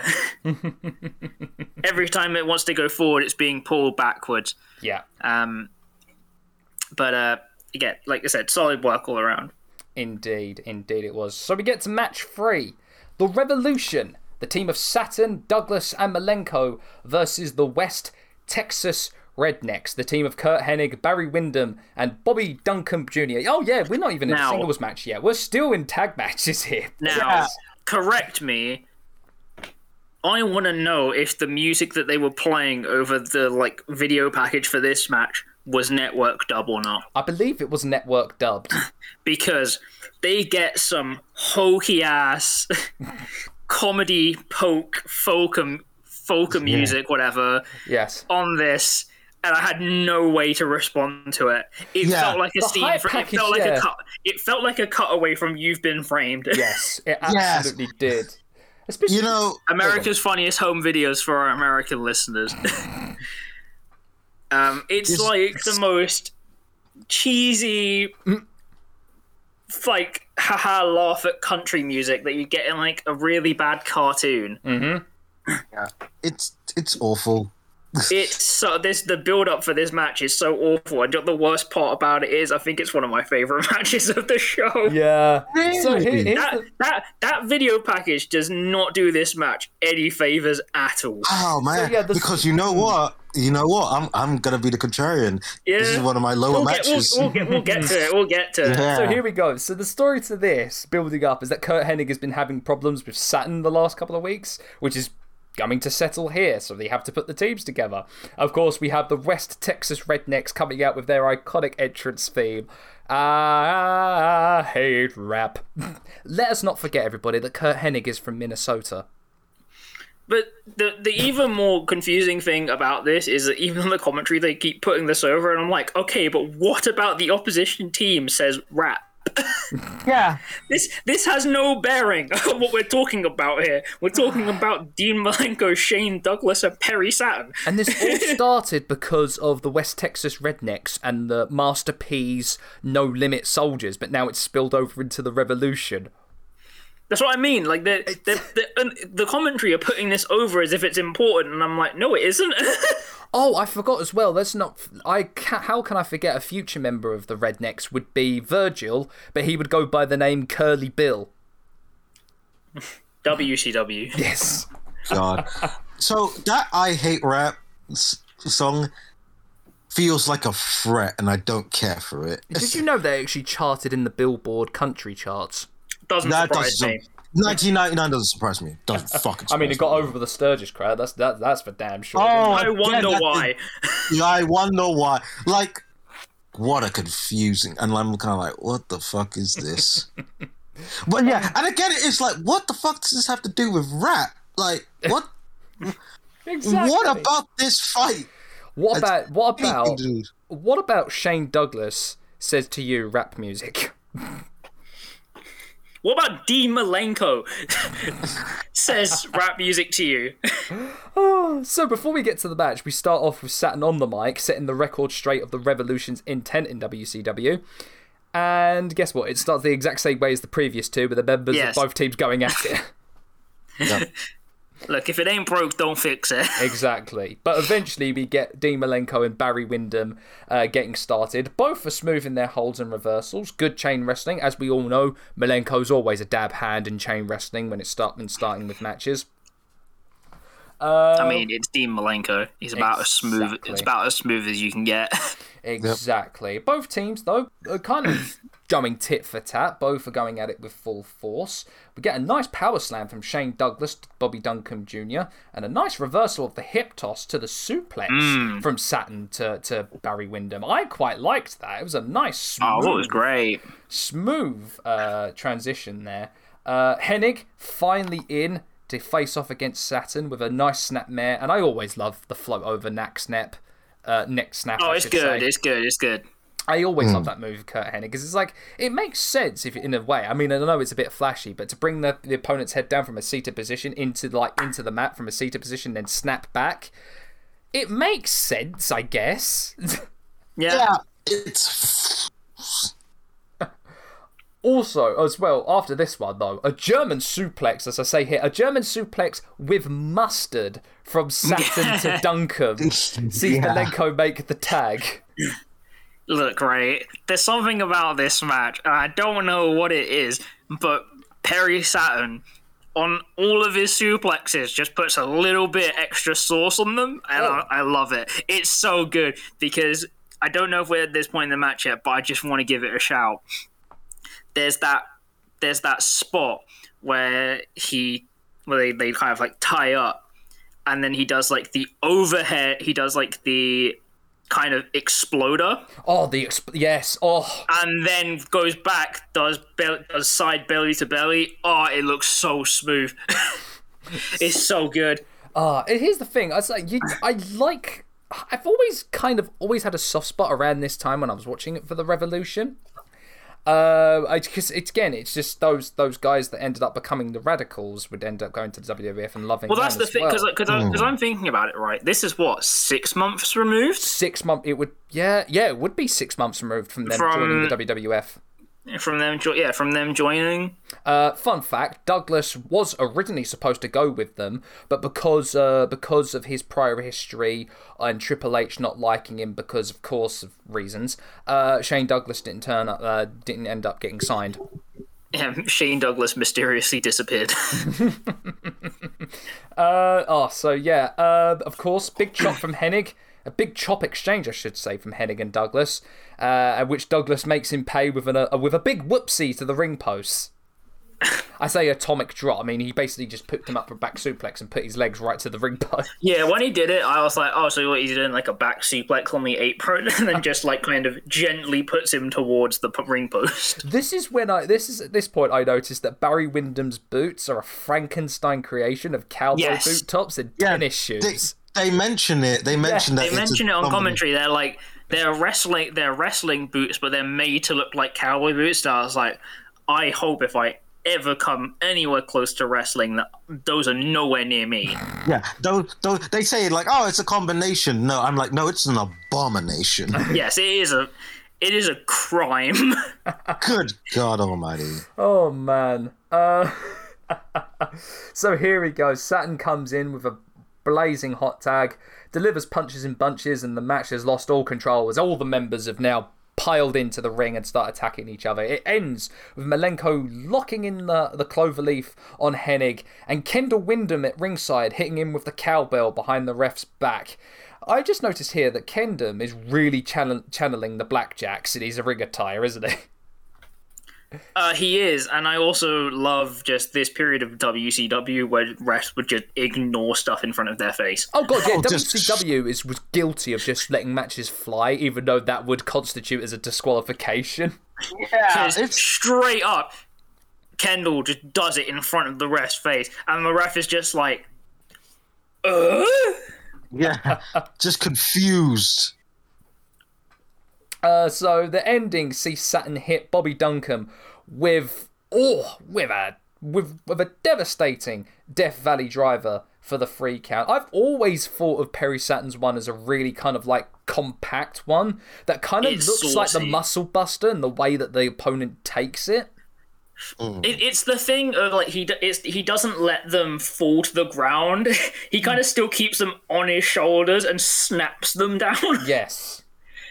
It, Oh. It's it's it's kind of like it's almost like a suplex, Yes. where but he's holding them on his shoulders. Like a like a, like a brain buster, I'd say in a Yeah, as well. it, like like a it, it's kind of like a brainbuster. He's holding them on his shoulder. It's a very it's a very good move in mm. terms of like visuals and how someone takes it. So after that, and they get the free, all hell again has broken loose with both teams fighting. Eventually, it all calms down with Saturn taking the hat of, I believe, Curt Hennig and stomping on it. Yeah. Uh, and then we end, and that's how we end the match. Uh, It, it was an okay match. I think the Revolution definitely you could definitely see are, are three talented or a talented group of dudes for sure. That definitely I mean, uh, the storyline is that they it want to get sounds more weird. It sounds weird saying this. I feel like this is match is just a way to put over Perry Saturn. I feel so. Yeah. Yeah, I mean, yeah, the very storyline much as so. well. but in a way, I kind of like it. I don't know if that. I mean, to be fair, I do like Perry Saturn. So, Yeah, yeah. Uh, but the- like, it, it, it's like the this match kind of lives and dies by Perry Saturn, which I kind of like. yeah. Which is a, a quote I never thought I'd hear, but Yeah, I know. no, I've, I, I'm right with you there, Dan. You were Um, never going to hear that in WWF. especially after he uh, after he potatoed and sandbagged that uh, that jobber That guy on jobber. an, an episode of Metal. But I digress.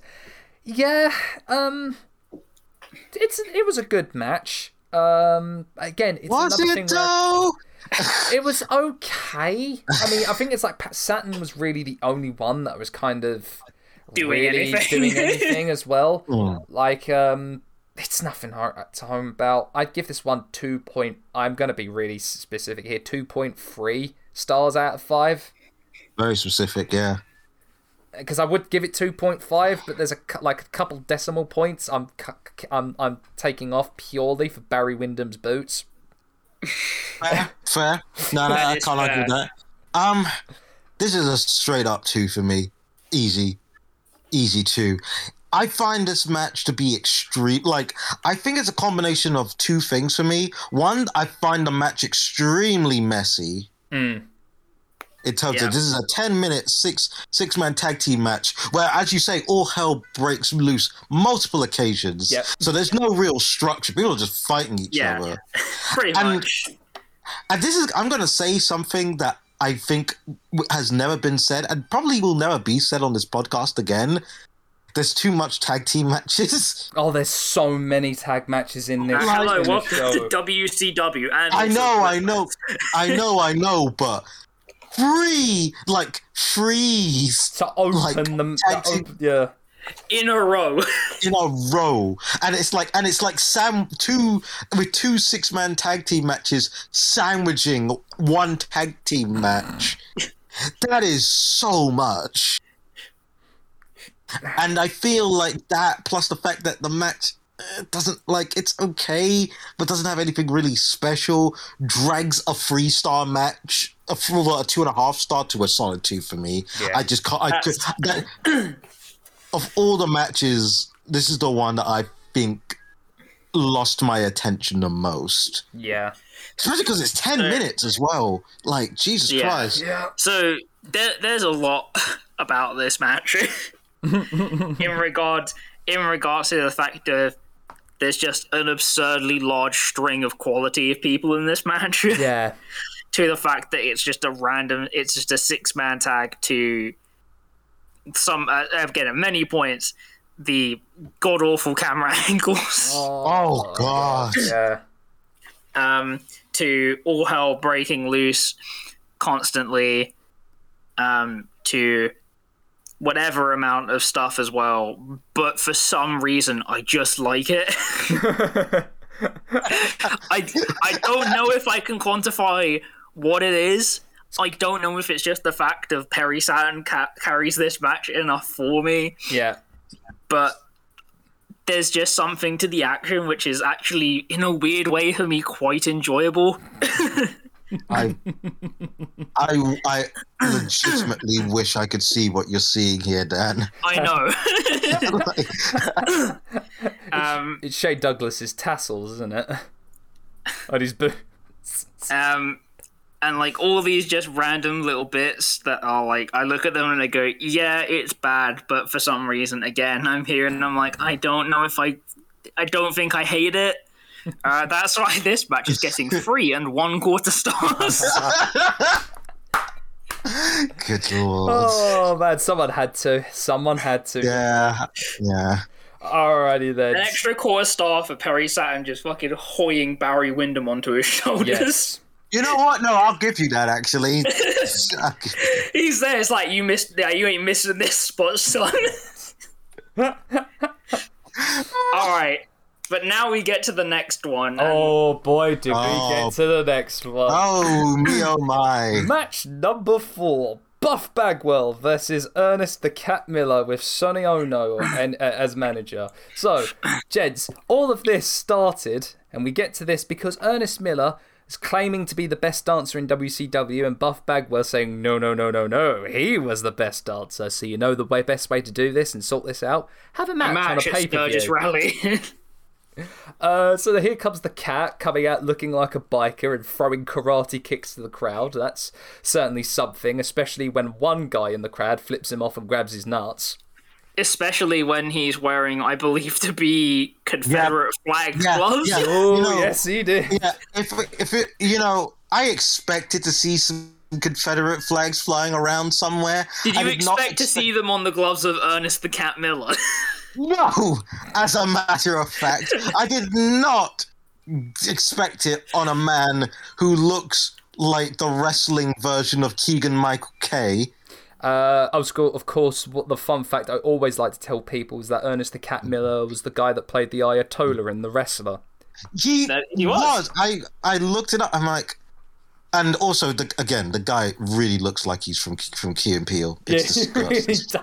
does. He does look looks- like one of He looks like he looks doesn't he looks like Keegan. He looks like Keegan so badly. It's bad. creepy. he looks like someone's uncle. Oh man, there was. I swear to God, it was nothing but five minutes of Ernest the Cat Miller trying to chastise the crowd, but then all of the bikers just revving him. Okay, can I can I just say something about this match? Of course. Before we get on, yes, yes, yes, This match's existence is to the detriment of both people in it. yes. As in, it would have been better for this match to just not exist. and I'm gonna say this. I'm gonna say this right now. Do you know who the best person in this match is? Sonny Onoo. Yes. Yeah. Absolutely. Oh, Terrifying. So here comes Buff Bagwell coming out to I'm Buff Daddy to an insane amount of pyro and an incredible pop from the crowd because, of course, it's Buff Bagwell. And here comes my favourite moment of the entire match, right? The camera cuts to a woman in the crowd bopping to Buff Bagwell's theme, and we get Bobby Heenan going, Whoa! Excuse me. Yeah, Bobby Heen- Bobby Heenan took up Jerry Lawler's uh, sexismo duties. So this is this is this is how bad. Well, this is how good this match is. My favorite moment is Bobby Heenan being horny on main. Oh God, he is, isn't he? This. My favorite moment is Sonny Onoo telling a fan to be quiet. So of course Buff gets on the mic, and the cat constantly cuts him off to the chorus of bikers. We also get a cameo from Doug Dillinger, the head of security for WCW. and the bell sounds, and Buff does his signature dance move with the flex to start off.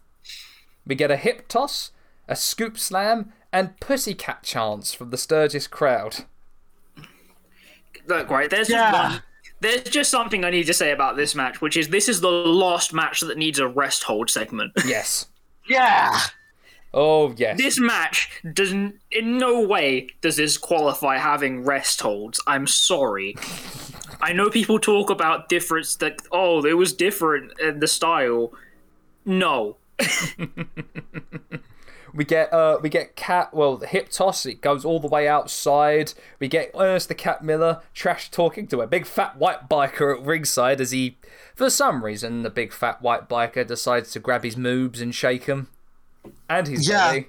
welcome That- to Sturgis. That was a thing. Oh gosh. Uh what what else do I have to say? Uh a good savate kick from Cat at one point. Like that's about it. And we get a suplex from it. Buff and a big butt drop, the big whoopsie atomic drop, followed by a, an inverted whoopsie, which was the nut drop, and a cross body for the two count. Sonny then ends up interfering with a briefcase, briefcase but he hits Cat instead, and Buff gets the roll up win. Honest to God, this was the definition of a toilet break match if I've ever seen one. Oh, I don't even know if it's toilet break, man. It just doesn't need to exist. It really doesn't, which is why I've given it 0.2 of a star out of 5. Just It like, gets a. I just do not. I just did not like this match at all. As I said, my favourite moment didn't even take part in the match. It's the shortest match. It's. It gets a question mark out of five. I don't know what. I don't know how to quantify this. I don't know what this is. I don't know what I. I watched this match and I'm like, I don't know what I'm looking at. I don't know what this. I don't know what the fuck this is. You know what I still, can't. I. what still blows my mind is just how over Buff Bagwell was at this time. Again, this is what I keep I keep forgetting that he was apparently incredibly important to WCW and just like that not existing in my frame of reference. Let's not Yes. forget that he got a pop during the no, that the Raw simulcast when Vince said Buff Bagwell and people cheered. I know. Um, if you want to know my rating for this, I've given it 0.1 and said it technically qualifies as a match. Yes, that's it. That's that's that's it. Like it does it does fulfill the property of being a wrestling match. It's just that it is that Yes. and nothing else. Oh man, can we move on, please, from this? Yes. I no longer want to talk about this. So here we come. We come to match five. We go from one a, a match to a match that isn't bad at all. As we get to match five, it sees DDP taking on Chris Benoit. Steven Richards. we can't do it all. We can't do got- it for this. I'm sorry. I know. can't. As for the US, uh, the United States Championship. So the storyline for this one is a heated rivalry that has become quite personal between these ones, with do- both DDP and Benoit trading wins for the title, and it all comes ahead in a, and I guess the rubber match at Road Wild in a no DQ match. May I just say, DDP has always been such a really good talker on the mic. Oh, he's, Oh, he's he's great with it. Oh, good. So good. Especially, I love that moment when he was talking about, when he was kind of bad mouthing Benoit, and he just goes, Oh! this is a real New Jersey. Oh! I loved that. May I just say, I just noted here, like, I'm just going to say it now, it's always difficult to watch a match involving Chris Benoit. Oh god. Yeah, it's You know- it's it's the inevitable thing when these things come around. Yep. You know this match with the, yeah with Chris Benoit. It's this match was heartbreaking. The worst person you know just made a great match. Yes. it's just So we get start. Mm. Yeah. No, go ahead. Continue. Oh man! So we get started with uh, with some more trash talking from DDP, and Benoit replies with a thrust kick right between the legs. yep. Simple and effective. so these two work incredibly well together. We had a we Oh, yeah. great reversals. Like there was a great power bomb reversal with a senton from Benoit with punches. Mm-hmm. Spills outside with a great little baseball slide and and some vicious chops to DDP. But Page eventually gets the upper hand by throwing him into the guardrail. And I Um, can I just make a very quick point? How weird it is as a modern wrestler my age to watch like an old match, see chops, and not automatically hear woo. Yeah, yeah, so strange. It is a weird thing of like muscle memory at this point because it's so ingrained in wrestling. Yeah. Oh, can I just say as well, the, the fireman's carry into like the big throw to the mat from DDP was vicious. Oh yeah. I liked that. No, uh, the thing I like, my favorite spot of this entire match was the fucking, was the ridiculous, like, flip Benoit did with Diamond Dallas Page using the fucking belt as a choker. Oh god, Oh Uh, uh, The, uh, something which, yeah, yeah. The the ha- the hangman with the belt. yeah. Yeah. a s- a, a, a spot which I'm like, how the fuck did you do that without making yourself pass out? Mm. Like, what? Another Yeah. oh gosh, a favourite moment of mine is when DDP did the gut wrench, threw him up into like the powerbomb position, and then just brought him back down with a gut buster. Oh, Oh, It was great. that was so good. loved that, and, and a double A spine buster to boot from DDP for the two. Uh, but this, of course, had the sequence where, uh, where where Dallas was was just pinning his arms down, trying to get the free count, but he keeps Good. kicking out. Good British spot. Good old British Classic. spot there. Uh, this is where we start getting uh, where DDP starts getting annoyed by Charles Robinson. And of course, this is where it comes up to the belt sequence where he takes the belt off, of, uh, slaps Robinson before taking his belt off him, and on the tree of woe, tied up, starts whipping Benoit with it. Mm-hmm. Yep. Which, may I say, is all legal in a no DQ match. Of course, this brings up another brainism of this that I bloody enjoyed. Tony, has your dad ever whipped you? Tony Schiavone. No, he never did. Well, you, well, get in the ring, you need it. To which Tenay says, Did your dad ever whip you, Brain? I wouldn't pay him enough, says Brain. How? That's a statement. Bobby, why is Bobby Heenan still still like Bobby Heenan is still like one of the best talkers in professional wrestling that there ever has been. How quick and witty he always was. Um. Oh, so oh gosh, yeah, Snapmare. Oh, of course, we had the Hangman sequence with the belt, and then Snapmares with the belt, followed by a oh, followed by a vicious move from a power bomb position, which oh I think was the Hangman, I should say. And as I said Yeah. here, that's a bit. Uh, as much as I like it, it's a bit hard to watch. That Yeah. yeah. it's a bit Yeah. hard. But Benoit eventually gets out of it, chops DDP, and we get the trio of Germans. Oh, Hell yeah. God, the trio Yeah. of Germans was so good. Benoit goes up for the headbutt, and here's where the triad interferes. Also, I, and, and may I add, the, the triad interfere all whilst the Revolution stablemates just watch from backstage. I know. We cut to camera and camera footage of Yeah, all the Perry members of the Revolution, the monitor. and they're Yeah. watching the monitor. Why don't you help Ben? I mean, I know the story would probably be for Benoit to do it by himself, but wouldn't you try to even the odds by not letting those guys get in the ring to cut off Ben? I, I, I, I, I- why am I trying to question WCW booking at this point? oh gosh. Uh, Bam Bam also comes out and hits a big splash to Benoit, but DDP still only gets the two. And here we see miscommunication sends the. Here's what I wrote down miscommunication sends the triads South Jerseys being hit. the good old nut shot there. Uh, up top for the big headbutt and the three. Solid match. I think for me, this is the best Yeah. match of the pay per view, and some good Oh, heel work from DDP. Yep. Tremendous. I mean, it's it's it's it's DDP and and Benoit, so it, it's kind of as solid, it's kind of as smooth as you can get. Yeah, this is fun. Fun fact: this is the only match that is star rated on Cage Match uh, from the pay per view. I wonder why. uh, this one, I think, gets the exact same rating that it does have on Cage Match, and that's three and a quarter stars out of five from me. Great match. Fair, that's fair. I, I'm, um, I, I might bump it to four. I think I, I, but you know what? I think you know what? But I do think that that bumping it to a straight four is due to like everything else. This- yeah, it, this- it's that it's that thing of when you see like, it's that whole thing of like when you've gone from having complete shit to something that's even slightly serviceable. It feels like a five star meal. Yeah. Yeah. This is your that- this is your glimmer of hope. yeah, this is the glimmer of hope before the next match.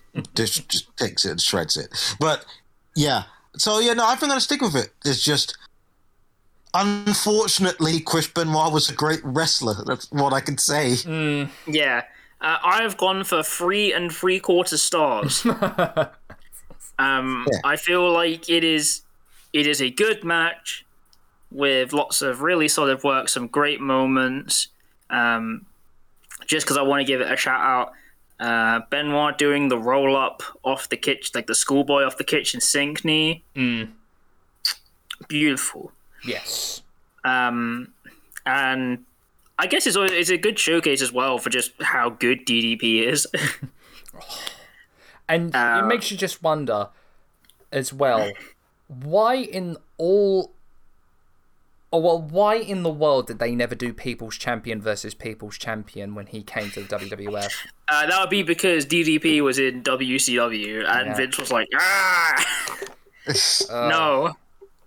It would have been Um, so good if they had, uh, even if it was just even he, even if he had heel kind of tendencies, even if he was still being cheered as a face.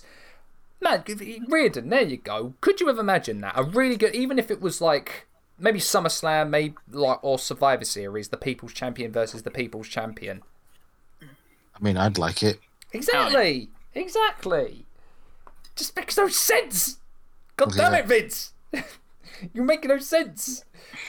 Oh, so, chaps, before we get to match six, let's see who won the Road Wild branded American Iron Oh, Horse yeah. motorcycle in the contest. Oh as, as presented by, was it Charles Damiani? Yes. Woo! Who, by the way, I have no idea who that is. Me neither. Whoa, to the interest I have in this one. I believe he was part of the online exclusive, like, backstage interviews they would have at WCW that you could watch on WCW.com. Again, the interest I have in this one. But uh, but uh, here comes the CEO of American Iron Horse to draw the name out of the uh, uh, of the uh, of the bingo wheel, and it was won by one Darnell Potter of Cleveland, Ohio. And I don't know if it was meant, but uh, that you can hear Bobby Heenan's mic as he laughs his head off and says Darnell, Darnell Squatter. And I mean, like, Brain, before they cut to the hype package, Brain's absolutely lost it. Like, he has lost his shit. It's like, Darnell, Darnell Squatter. I don't know if that was meant to have his mic on, but I just thought that that was just a hilarious part of the whole thing. it was just for some reason hearing Bobby Heenan lose it after he- hears Darnell Potter of Cleveland, Ohio. But yeah, someone's won a bike at Sturgis. Woo! How are they going to take it home if they came to Sturgis on a bike? Uh, use the bike to tow the other bike. Interesting. Interesting. Uh, okay, so we get, of course, match six Sting versus Sid vicious. Now, uh, the, the, There's the- only one thing I need to say about this Yeah. match, and that this is 1999. I tell you, Yeah. go on, Braden. Sorry. I just have to uh, like spoilers. I have to say it. How in the fuck did Sting not win this match? Well, here's the thing. The story going into this is that WCW are really trying to hype up that Sid has an undefeated streak. But the thing is, that's been an undefeated streak of a month. And this is why he's calling himself the Millennium Man, because Sid is going to be the star of the new millennium. Sid was like was wrestling in like 1990 what like Three. two Yeah, two, three. three. He's been going years at this point. Oh, And every time he does start doing well, he decides, oh, I want to play softball again. Yes. And just disappears. and then comes back. It's amazing. He has amazing. half the brain that you do. No, uh, God, it's amazing this Oh. this match because it's like the, the cover hits, Sting loses, and everyone from the from the fans to the motorcyclists all have a collective what the fuck? yeah. Yeah. Like it's an audible what the fuck basically. Oh gosh, yeah, you could hear a pin drop on this one. It's it's that it's that so abrupt. Uh, shout outs to Dave Penzer and, as he, well and, he for the won it, and, he, uh, yeah, and he won clean as well. Yeah, It wasn't even like a low blow thing. He won clean against Sting. 1999. Let's let's not forget that a few months after this, Sid, uh, Sid would win the WCW championship. So you know they were really putting their chips what on is this this guy. company? But no, as I said, shout outs to Dave Penzer because I always liked his ring announcing in TNA. Just when he goes, "This is Sting." Yeah, that's Shout cool. out to Dave Penzer on that one. So, God, Yeah. what can I say Now, I about know this this is- match? Uh, well, I was gonna say, I know this sounds redundant because ICP have been on this show, but man, Sting seems out of place. Oh gosh, yeah, because Sting's supposed to be in a dark, like a dark arena. It's supposed to be like dark gloomy, but in the daylight, I know the sun's setting on Sturgis at this point, but it just doesn't look right. Seeing Sting, it didn't look right at WrestleMania. It does not look right in 1999 in Road Wild. Um, and also, one of my favorite things about this match. oh, Mike and Tony, I I love you guys, but in what world are you putting over Sid's speed and quickness? yes, I was going. To, I was. I was going to bring this up. What? What are you talking about? The man is six nine. He's got no speed. They're like, they're like um, Sid using his using his quickness to avoid the stinger splash. I'm like, what? Oh gosh. against So, yeah. Sting, who legitimately is quite fast at this time. He's always been an agile dude for his size, Sting, but no, no, Tenay, come on, you're better than this. Oh gosh, may I? I just what can I say? As you said, Stinger splashes aplenty. Um, Sid throwing or Stid uh, Sing uh, Sting, sorry, I said Stid. Uh, Sting throwing Sid out to the bikers. One thing I will add is when he threw him over the guardrail, the bikers were like, "There is no fucking way you are scratching my Harley, so back you go out there." oh yeah, they 100% don't want them over the guardrail. And there's like that. My favorite one is when they do it the second time, and Sid's just like, "Nah, I'm just not going over. I'm just gonna hang here on the rail." Yeah. Oh gosh, one of my favourite moments is is Sid fish hooking Sting, and the camera is right up Sting's nose as Sid is doing it. so he's like fish hooked in both Yeah. of his mouth, and he's just like, and you just see Sting go. "Ah, rah, rah." Oh, I, I love here what I've put here. Uh, we get to a chin lock, and the rest hold, nothing but rest holds, nothing but rest holds Yeah. every day. God. It, it's literally just like, and then I'm like, okay, here we are. Oh, chin, oh, rear chin lock. Oh, we're feeling spicy today. It really does feel. Daring, aren't we? Yeah, it's like they are. Someone is gassed in this fight. oh gosh. Um, but yeah, I mean, like, there's a couple nice power move spots which are just clearly they're there for to give like Sid anything. Yes. A big co- clothesline to the corner from Sid to a chorus of boos. Uh, Sid drapes Sting to the gut on the guardrail for a rope break and rest hold. Nothing but rest holds. Nothing but. there's also something about the energy of of uh is it Sid going for a pin and then realizing his own leg is under the rope? yeah. Here's, here's a, all right. Oh, Sid, man. Uh, here's something that's just made me laugh that I put the notes that I forgot about. Right, so here's the quote verbatim Sting hits the ropes and knocks Sid down with a shoulder block, and too exhausted, hits Sid south of the border. I see Sting is using his brain power that Sid only has half of.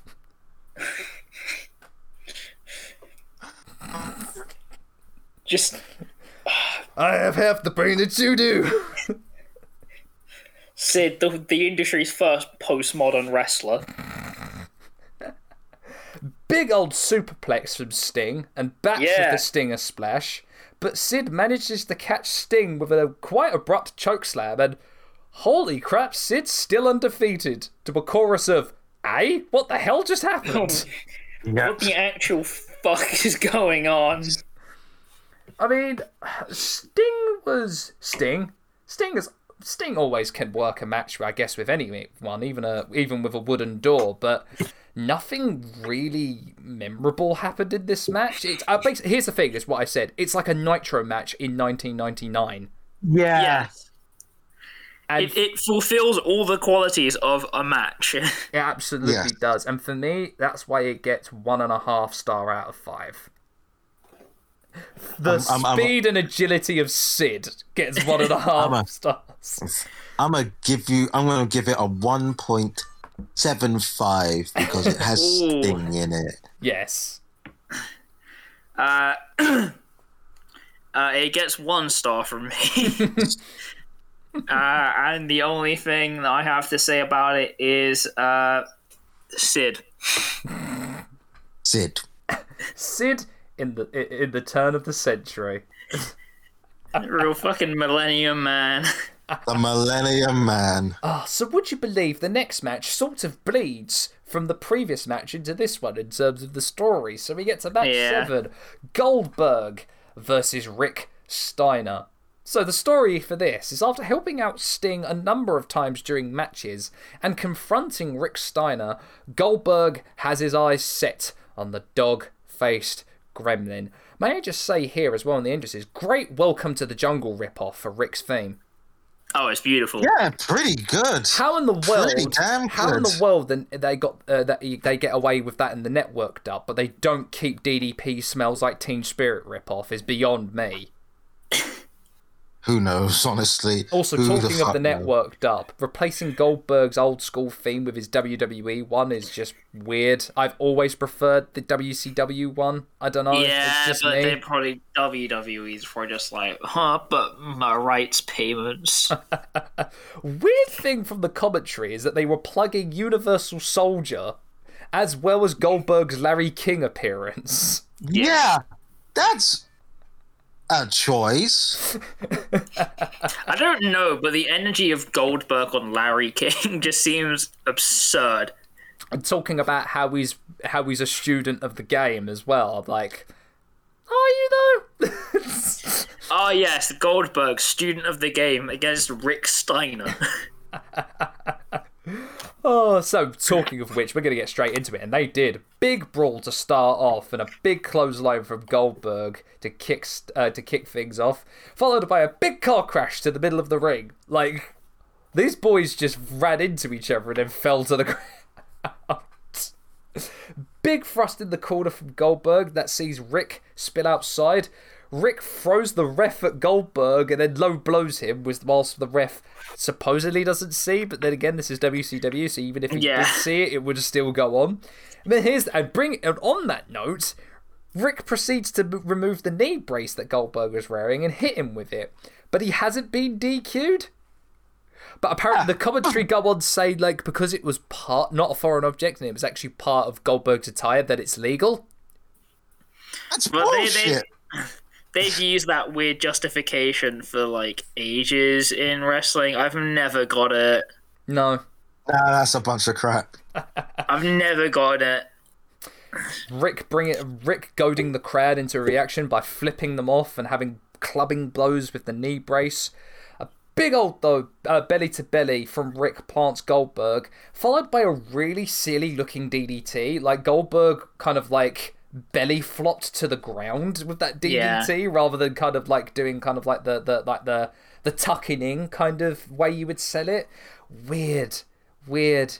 But here we go. We get the good se- We get the we get the uh, comeback sequence. Goldberg comes back with a military press into a power slam, spear, jackhammer, one, two, three. Goldberg wins. We send the crowd home happy. Well, I say send them home happy. Well, at least we get the Goldberg undefeated streak still going. I mean, it was a by the numbers Goldberg match at this time. I was gonna say it, it's a Goldberg match. I mean, at least I get. The I formula has not changed in however many years it's been. Exactly. I mean, at least I give Rick credit to Rick here. He tried to make it look like a rough and ready brawl, especially at the beginning, and I guess with the knee brace kind of uh, taking that uh, into account as well. But hey, at least Goldberg's knee healed well without it. Like Rick tried everything in this match, and it's one of those things that I'm like. Again, it's one of those things I'm like. I really wish this match was just like longer because, like Rick Steiner, so Rick Steiner could actually like do something. Yeah. More suplex uh, spots, I would have, I would have, wouldn't have minded. But, Come on, he's like- a Steiner. But like you know, he's bumping big, and I mean, uh, from my eyes watching it, he seemed very clearly unhappy with having to work this match. Yeah. Oh did. gosh, yeah, you could, you could definitely see that. All Um, dressed up in his finest leather and with his leather. he just looked Collar? pissed off. Yeah. um, he just looked pissed off the entire time, which, to be fair, normally in a Rick Steiner match means death. But exactly. um, you know, people are alive and you know walking, so It did it. It did its job for a Gold. I'm rating this as a Goldberg match and not as an actual match. This gets two out of five for it being a Goldberg match. It wasn't too bad. Rick tried his absolute best, but you know Goldberg's matches did not last any more than ten minutes at this time, and still don't actually. yes. If anything, they're even shorter. Yep. This So, match was yeah. something like seven minutes. This Oh, basically apparently was uh, King's Road match. five minutes. Five Oh, minutes. five minutes. Oh, fe- again, da- feeling daring today. Um, in which case, no, nothing did actually change, and we again still we've only gotten shorter from there. Yep, yep, yep. This Um, gets a Yeah. two and a half for me. It is a Goldberg match. There is no more, no less. Uh, this gets one and a half from me. It is a Goldberg match. In which in which Rick Steiner tried everything he could do to make it even slightly compelling. Oh, I love it. I love it. So we get to the penultimate match of Road Wild 99. Ah. Hello, welcome to the fever dream. Randy Savage versus Dennis Rodman. Here we welcome are. to the. Twilight Zone. Again, I would Oh. like to remind people it is 1999. Oh, the match we've been waiting to talk about this whole time. Oh, the hype package is something. I love this. So here we go. I Oh challenge you to come God. into the madness, Rodman. And then what does Rodman do? He takes Gorgeous George, which, may I add, that's attempted kidnapping, isn't it? yes. That is that is 100% attempt- attempted kidnapping. I mean, it absolutely is, if only for the fact that she is very obviously just running with him, Yes. Which confused the shit out of me because I'm kind of like, because I'm kind of like Macho Man, I love you, but she left. Like she she wasn't taken, she left. Don't come in the menace, but want the Godzilla. what? So Rodman comes out to uh, to basketball highlights number thirty four, and a kimono Yes. that I only assume was borrowed by Hugh Hefner. Oh, I assumed he stole it from Quang. Uh, I love this. I love the comment from Bobby the Brain Heenan here. It's obvious to me a motel is missing a shower curtain. Yes. yes. So here, here, and here comes Savage. And may I just say, late nineties, early two thousands, Macho Man was a different beast. Yes. Like it's weird as fuck because I'm looking at it and I'm kind of like suddenly I'm looking at at Macho Man and I'm like, Oh, oh, he's ready to be in to be Bonesaw. I see. Oh, Yeah, this was pr- crumbs this was is. proto Bonesaw. Oh, Bearing in mind, I just want to say, See, see, I'm not even sure if it's proto Bonesaw. To be quite honest with you. just just for point of reference here, if I've got my numbers right, Randy Savage is roughly forty-seven here. Yes. Absolutely, yeah. also, uh, we cut to the hard cam shot of the ring, and I s- and I swear to God, I at the corner of my eye, I saw I see a biker on a Harley in an Austin 316 jersey. I was like, ah! Oh, There is no hell yeah. now, here's the more pressing thing for me, which is, as a person that has piercings, how the hell is Dennis Rodman feeling safe with all of those in his face? yeah, yeah. The moment I'm like, what the fuck are you doing, man? Take some of those piercings out.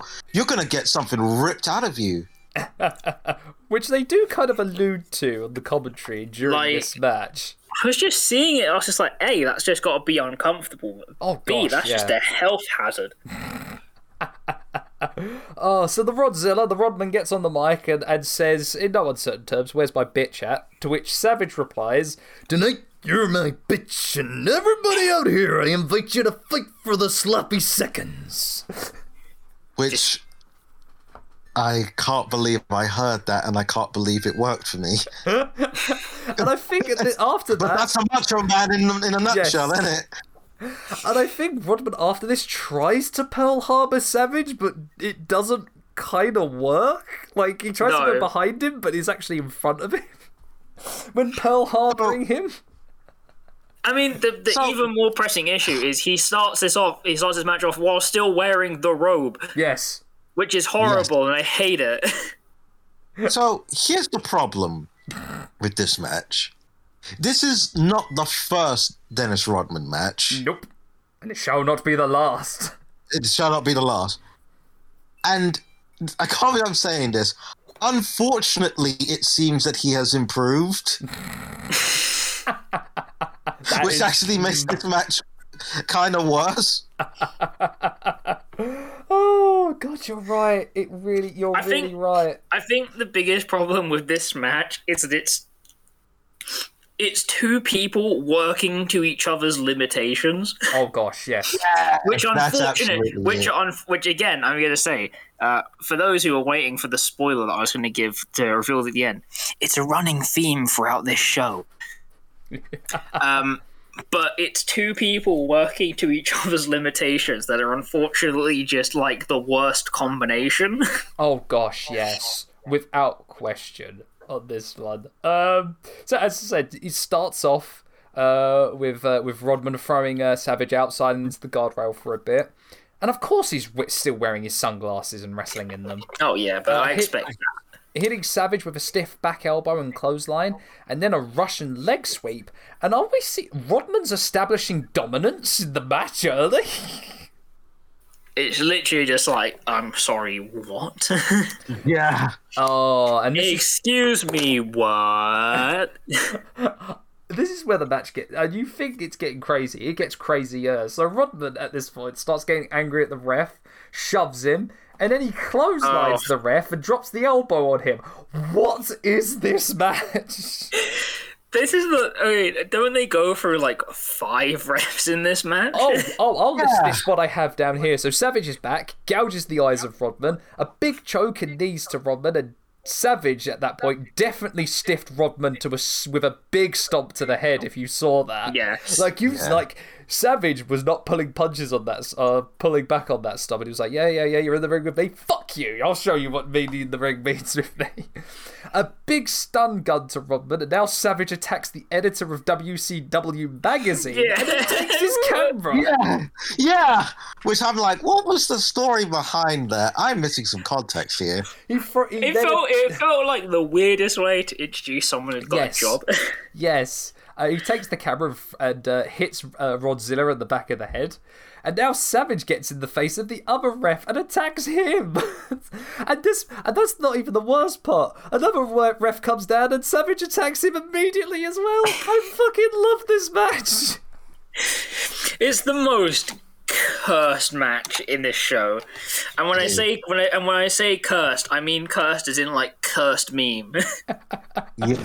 Oh, so Rodman. not cursed as in bad. It's Yes. just like you look at this and you go, "What the fuck am I even watching?" Rodman tries to have a comeback, but manages to finally get Savage over the top rope with a back body drop. And here's where we get Savage and Rodman uh, visiting the Sturgis locals on the entrance ramp. And it was nice to see the dude from the Big Lebowski in a Hawaiian shirt finally arrive to Sturgis. Good God. Oh, so Rodman finally gets out of Savage's grasp by throwing him off the entrance ramp and into the backstage area. Oh, here's where it gets good. Here we go. The Savage sends Rodman into a pile of trash and goes to the porta potty opposite them. And, well, with not even being courteous or kind, throws the dude in that was inside the pot- porta potty out of it. Savage then throws Rodman into said porta potty and tips it over. to which Schiavone is grossed out, as is everyone on the commentary desk. Of course, if you see a porta potty in a backstage area in a wrestling match, it's going to be used at some point in one way or It's the other, no- isn't it? Is it the wrestling Yeah. version of Chekhov's gun? Exactly. Exactly. Oh, oh, Chekhov's porta potty. uh, here I have in big capital letters Doug Dillinger cameo too. They're really putting over Doug Dillinger. They really are in this event. So Rodman walks back to the ring and Savage is in tow, hits him with a big axe handle, and Rodman throws Savage into the lighting ring and back into the ring as Rodman climbs to the top rope and hits an almighty clothesline to the fourth ref.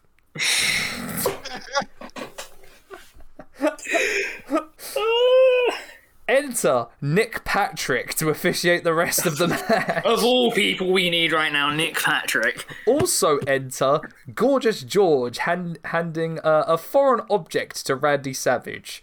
In full play view of Nick Patrick, George hits Rodman right in the Chicago Bulls. As Savage hits Rodman with the foreign object handed to him and gets the win. My sentence and summary for this match. This match was freaking nuts and I loved it so much. I Uh, my my note for this match. Uh, hello, Fever Dream. yes. My rating for a ma- for this match is a porta potty out of five stars. Just everything I wanted when I when I when I remember this match and go back to it and then some and just like yeah, it's a guilty pleasure of mine of watching Dennis Rodman wrestling in WCW. I'm sorry, guys. I just can't help it. It's just something about Karl Malone wrestling with DDP as well that I just can't get over. I'm just like, oh, my. God, I don't know. I don't know. I don't know how to rate this. A Rod Zilla out of it five? exists. Yes. I, I Carmen rate it- out of five. I rate yes, I rate it a multiple piercings out of five. Um. Okay. So I am giving this. I am giving this a one and a quarter stars with an asterisk, which is this match is awful, but you need to see it. yes. Yeah, yeah, yeah. That's what you need to watch this in a uh in a room Tommy Wiseau esque. It's bloody awful, but for that reason, it's almost worth watching. Yes. Oh, to think that Randy Savage worked a singles match with Dennis Rodman, man. In 1999. In 1999, of course. Oh, so after that, we get to. Well, I would say like the post main event because I feel like that match was the main event. But I of mean, course, we've got one oh, more match to go. And it is the main event Hulk Hogan versus Kevin Nash for the WCW Championship. The loser must retire. We cut to Michael Buffer amou- announcing the main event because, of course, he does. Yeah. This is they paid the license for him. they got get that bag, Michael Buffer. And this is not the, the, the only appearance of Michael Buffer because he is kind of a common occurrence in WCW pay per views Yeah. around this time. Um, why the heck not? It's always nice to see Michael Buffer and hear his uh, his dulcet tones, and especially when you hear the, st- the the insane story of like he pays like for appearance fees is in the millions for Michael Buffer. So there you go. Yeah, but he he worked up, got the clout, and then was like, "All right, give me the bag, though. Exactly. If. I'm gonna be there and say like five words, then you got to pay me for it." Yep. here comes Kevin Nash coming out to the Wolfpack theme, which is an all timer. so good. Does it? It blows my mind that that was written by Jimmy Hart. That the music was produced and the lyrics were written by Jimmy Hart. It's crazy because that it, the Wolfpack theme is so good. So so so good. And oh man, here comes red and yellow Hogan. He's got the red, white, and blue, and he doesn't even know what to Fucking do. American made, isn't it? Yes. Yeah. Oh, the crowd's hot and they want Hulk Hogan, brother. I wonder why. Wonder why. Ah, so what can I say about this match, guys? It's it's hot dogging and grandstanding at its absolute finest. I mean, It is. again, I feel like people are probably like any old head fans are probably going to come for me at this, but it's like, oh, this match was so boring. It oh no, it, it was it was it is a again a by the numbers, paint in the colours Hulk Hogan match. literally, what I wrote down Yeah. was this is literally just a 12 minute Hogan highlight reel. Mm-hmm. Yeah. Literally, this is just like the. This is just like. Ho- this is just Hogan getting his stuff in with like a bit of jeopardy. Yeah, like they literally start out with the test of strength spot. Yeah. They literally start. One thing I will love though, and the thing I all I loved with this match is that at certain points you can hear. At one point you can hear Hogan selling up a headlock, and it fucking cracked me up because all you hear is ah, oh my god, ah, Ugh. oh my god. Oh and I God. swear to God, that headlock is on for so freaking long. Oh, it like it's just it is just like the most. uh, it's just the most like the pacing is just oh It's like I just kind of like this is the end of the pay per view. Yeah, like I know obviously contextually that again of the time people are there for Hogan and don't have exactly the same views on Hogan we have now, Yeah, but also like 1999, right? Mm. Yeah, 1999. but but also it's just oh yeah. So here we go. We get the WrestleMania 6 spot of the knuckle lock grapple, and Hogan's down. Yeah. But the support of the Hulkamaniacs brings him up, and oh, Nash brings him back down. Thank God. Thank you, Kevin. Just and then a load of corner spots. Uh, which Yeah. saw which saw Nash do a crotch chop and missing the elbow at one point, and we get Hogan doing the ten corner punches and an eye poke. You're supposed to be the baby face, Hogan. Why are you poking the eyes? But Hogan exists in his own rules. At least Nash returns the favour and back with the elbows. And then another thing that makes me laugh, we pick up the camera picks up Hogan selling again as it's right by his face. And he goes, "Oh God, he's too strong." This is real wrestling. And of course, the ending we have Nash hitting a big old side slam, big jackknife. Nash hits Hogan with the boot, and could it with the Hogan boot, and could it be? Oh, it's a one-two. Hogan's kicked out. He's hulking up. He's hulking up. He's hulking up. He's hulking up. You. You. Boot, leg drop, one, two, three. Hogan retains, and that was pretty damn obvious, wasn't it? yeah. I say it here. Gosh, did these two phone it in? Yeah, man. Like again, I obviously have to be present at the fact that this time Kevin Nash was phoning it in to get the bag off his contract. Yeah, Which and as ever, Kevin, I fully respect it. fully respect it. At this point, you would end up becoming the booker for WCW then. So you do. but like, oh my god, this is just It was. It was. This match Yeah. is probably one of the most boring main events I've ever seen. But at, Yeah. at least they they made Sturgis. You know, they went home happy. The people of Yeah. Sturgis went home happy on this one, so yay. Yay. This one gets Damn. this one gets 1.5, but the 0.5 is just for Hogan's selling, which just made me laugh. oh god, he's too strong. Ah! so it gets 1.5 for me. Ah, it's not hot. that's uh, that's all I've got to say, gents. 1.5. Oh man. Do you want to go red or do you want me to do it? You go, you go. I ain't got much to say, frankly. So I think you have more to say than I do. right. My ranking is probably going to seem a little bit high when I say two and a half stars. Hmm Go on. But when I say two and a half stars, I mean it is literally just for me, just the most down the middle. The mo- it is just it is just a serviceable match. Like it is a match. it exists. It is the it is the most by the books Hogan match there is. it is perfectly average. It gives you Hmm. literally nothing more and nothing less. In fact, Yeah. actually, you know what? Retrospectively, it gets two and a quarter.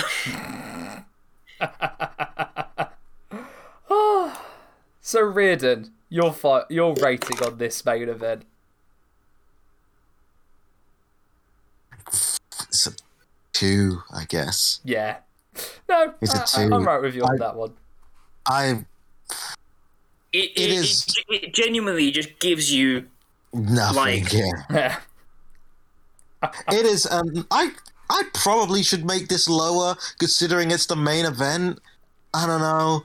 It's a nothing burger, and it it kind of sums up the whole pay per view. Honestly, it's the it's the main event that this Yeah. pay per view deserves.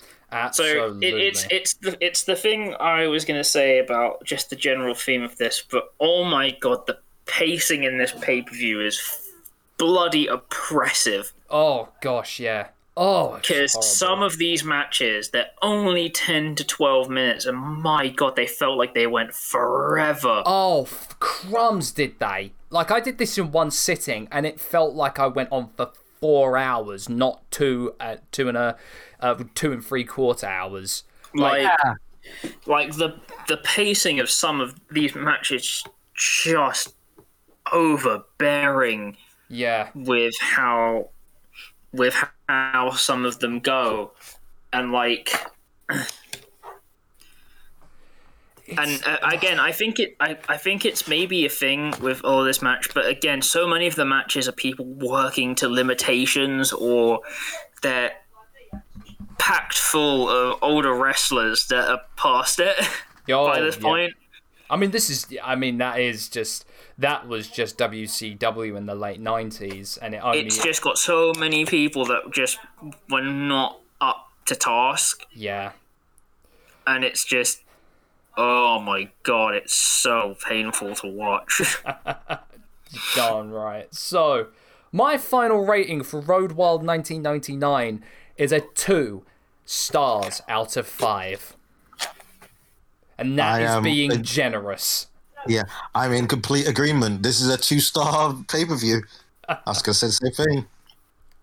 we've all fumbled around with our scores a bit but it all comes back to two stars Exactly. you Exactly. know- i was like i was like maybe it could just about justify two and a quarter but two feels right Yeah, it's it's it's kind of amazing like i wonder how much of it is just in hindsight but i do watch this pay-per-view and like yeah this is a dying company it absolutely is. Before we actually wrap up, would you like to know what Dave Meltzer of the Wrestling Observer said about this pay per view? go on on. what did davey meltman say So, from the Observer in August 23rd, 1999, WCW Road Wild is in the books, and as always happens with this pay per view in Sturgis, it was total shit. Nearly every match was bad, the crowd of non wrestling fans sucked, the atmosphere sucked, and so on and so forth. Basically, it looked like a cheap indie show, and of course, the company made no money off the event since it's free for everyone in Sturgis at the biker rally, meaning the WCW left a good two to three hundred thousand dollars on the table in gate money, which is a terrible decision for a company that's facing a massive decline in revenue already. Here's a here's a fun Yeah, story but this was here. just Eric. This was just Eric Bischoff being like, "Yeah, but I want to go see the bikes." I didn't know that it was free. Holy yeah, God. no, you you got to see it if you went to Sturgis Rally. As I said, this was a holiday Holy for Eric Bischoff. No one paid to go there. Here's the here's a fun story for you from this event. The only excitement from this show happened in the dressing room before it aired, with Buff Bagwell and Ernest Miller getting into a backstage fight over a disagreement to how to finish the match. Bagwell was originally booked to lose, but threw a fit, complaining that he had been left laying on TV in the last few weeks and that he should go over. Nash changed the finish and then it turned into a whole thing. It escalated and escalated, and Bagwell then tried to slap the cat, which led to Cat landing two solid punches to Bagwell's face and then getting tied up on the ground by Miller until they were broken up.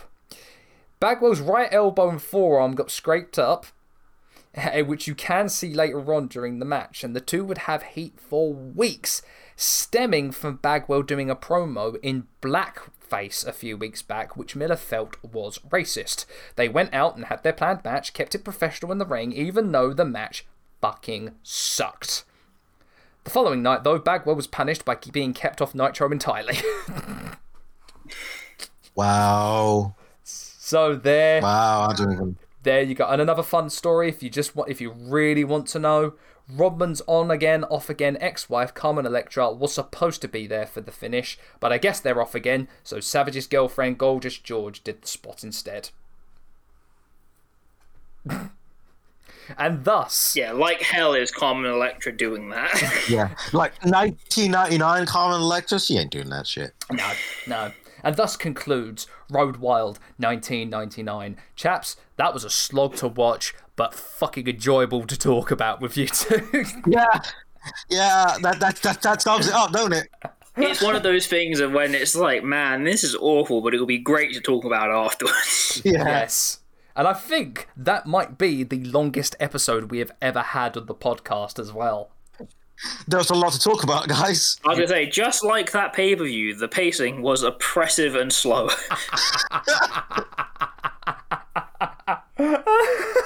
Oh, man. I love it. I love it. So I'll try and wrap this up as quickly as possible then, chaps. Our next episode, we're keeping in quite the theme with WCW as, uh, well, I've done the monu- I have done the monumental task of doing a two-parter because we're going to finally talk about the man called Sting. It's Sting. Ah, yes, this is going to be a two part episode, and we are going to start with the first part chronicling Sting's career from the 80s to the death of WCW in 2001. It's going to be a long slog. It's going to be a heck of an episode. Going to be a lot of research on my part, but it's probably going to be a very fun one. It is going to be a fun one for sure. But that's all to look forward to for next week. But until then, I have been Sam. This has been Dan and Riordan. This isn't the second time I've tried this outro, and we will see you as ever on the next one. Bye, everybody. Bye bye.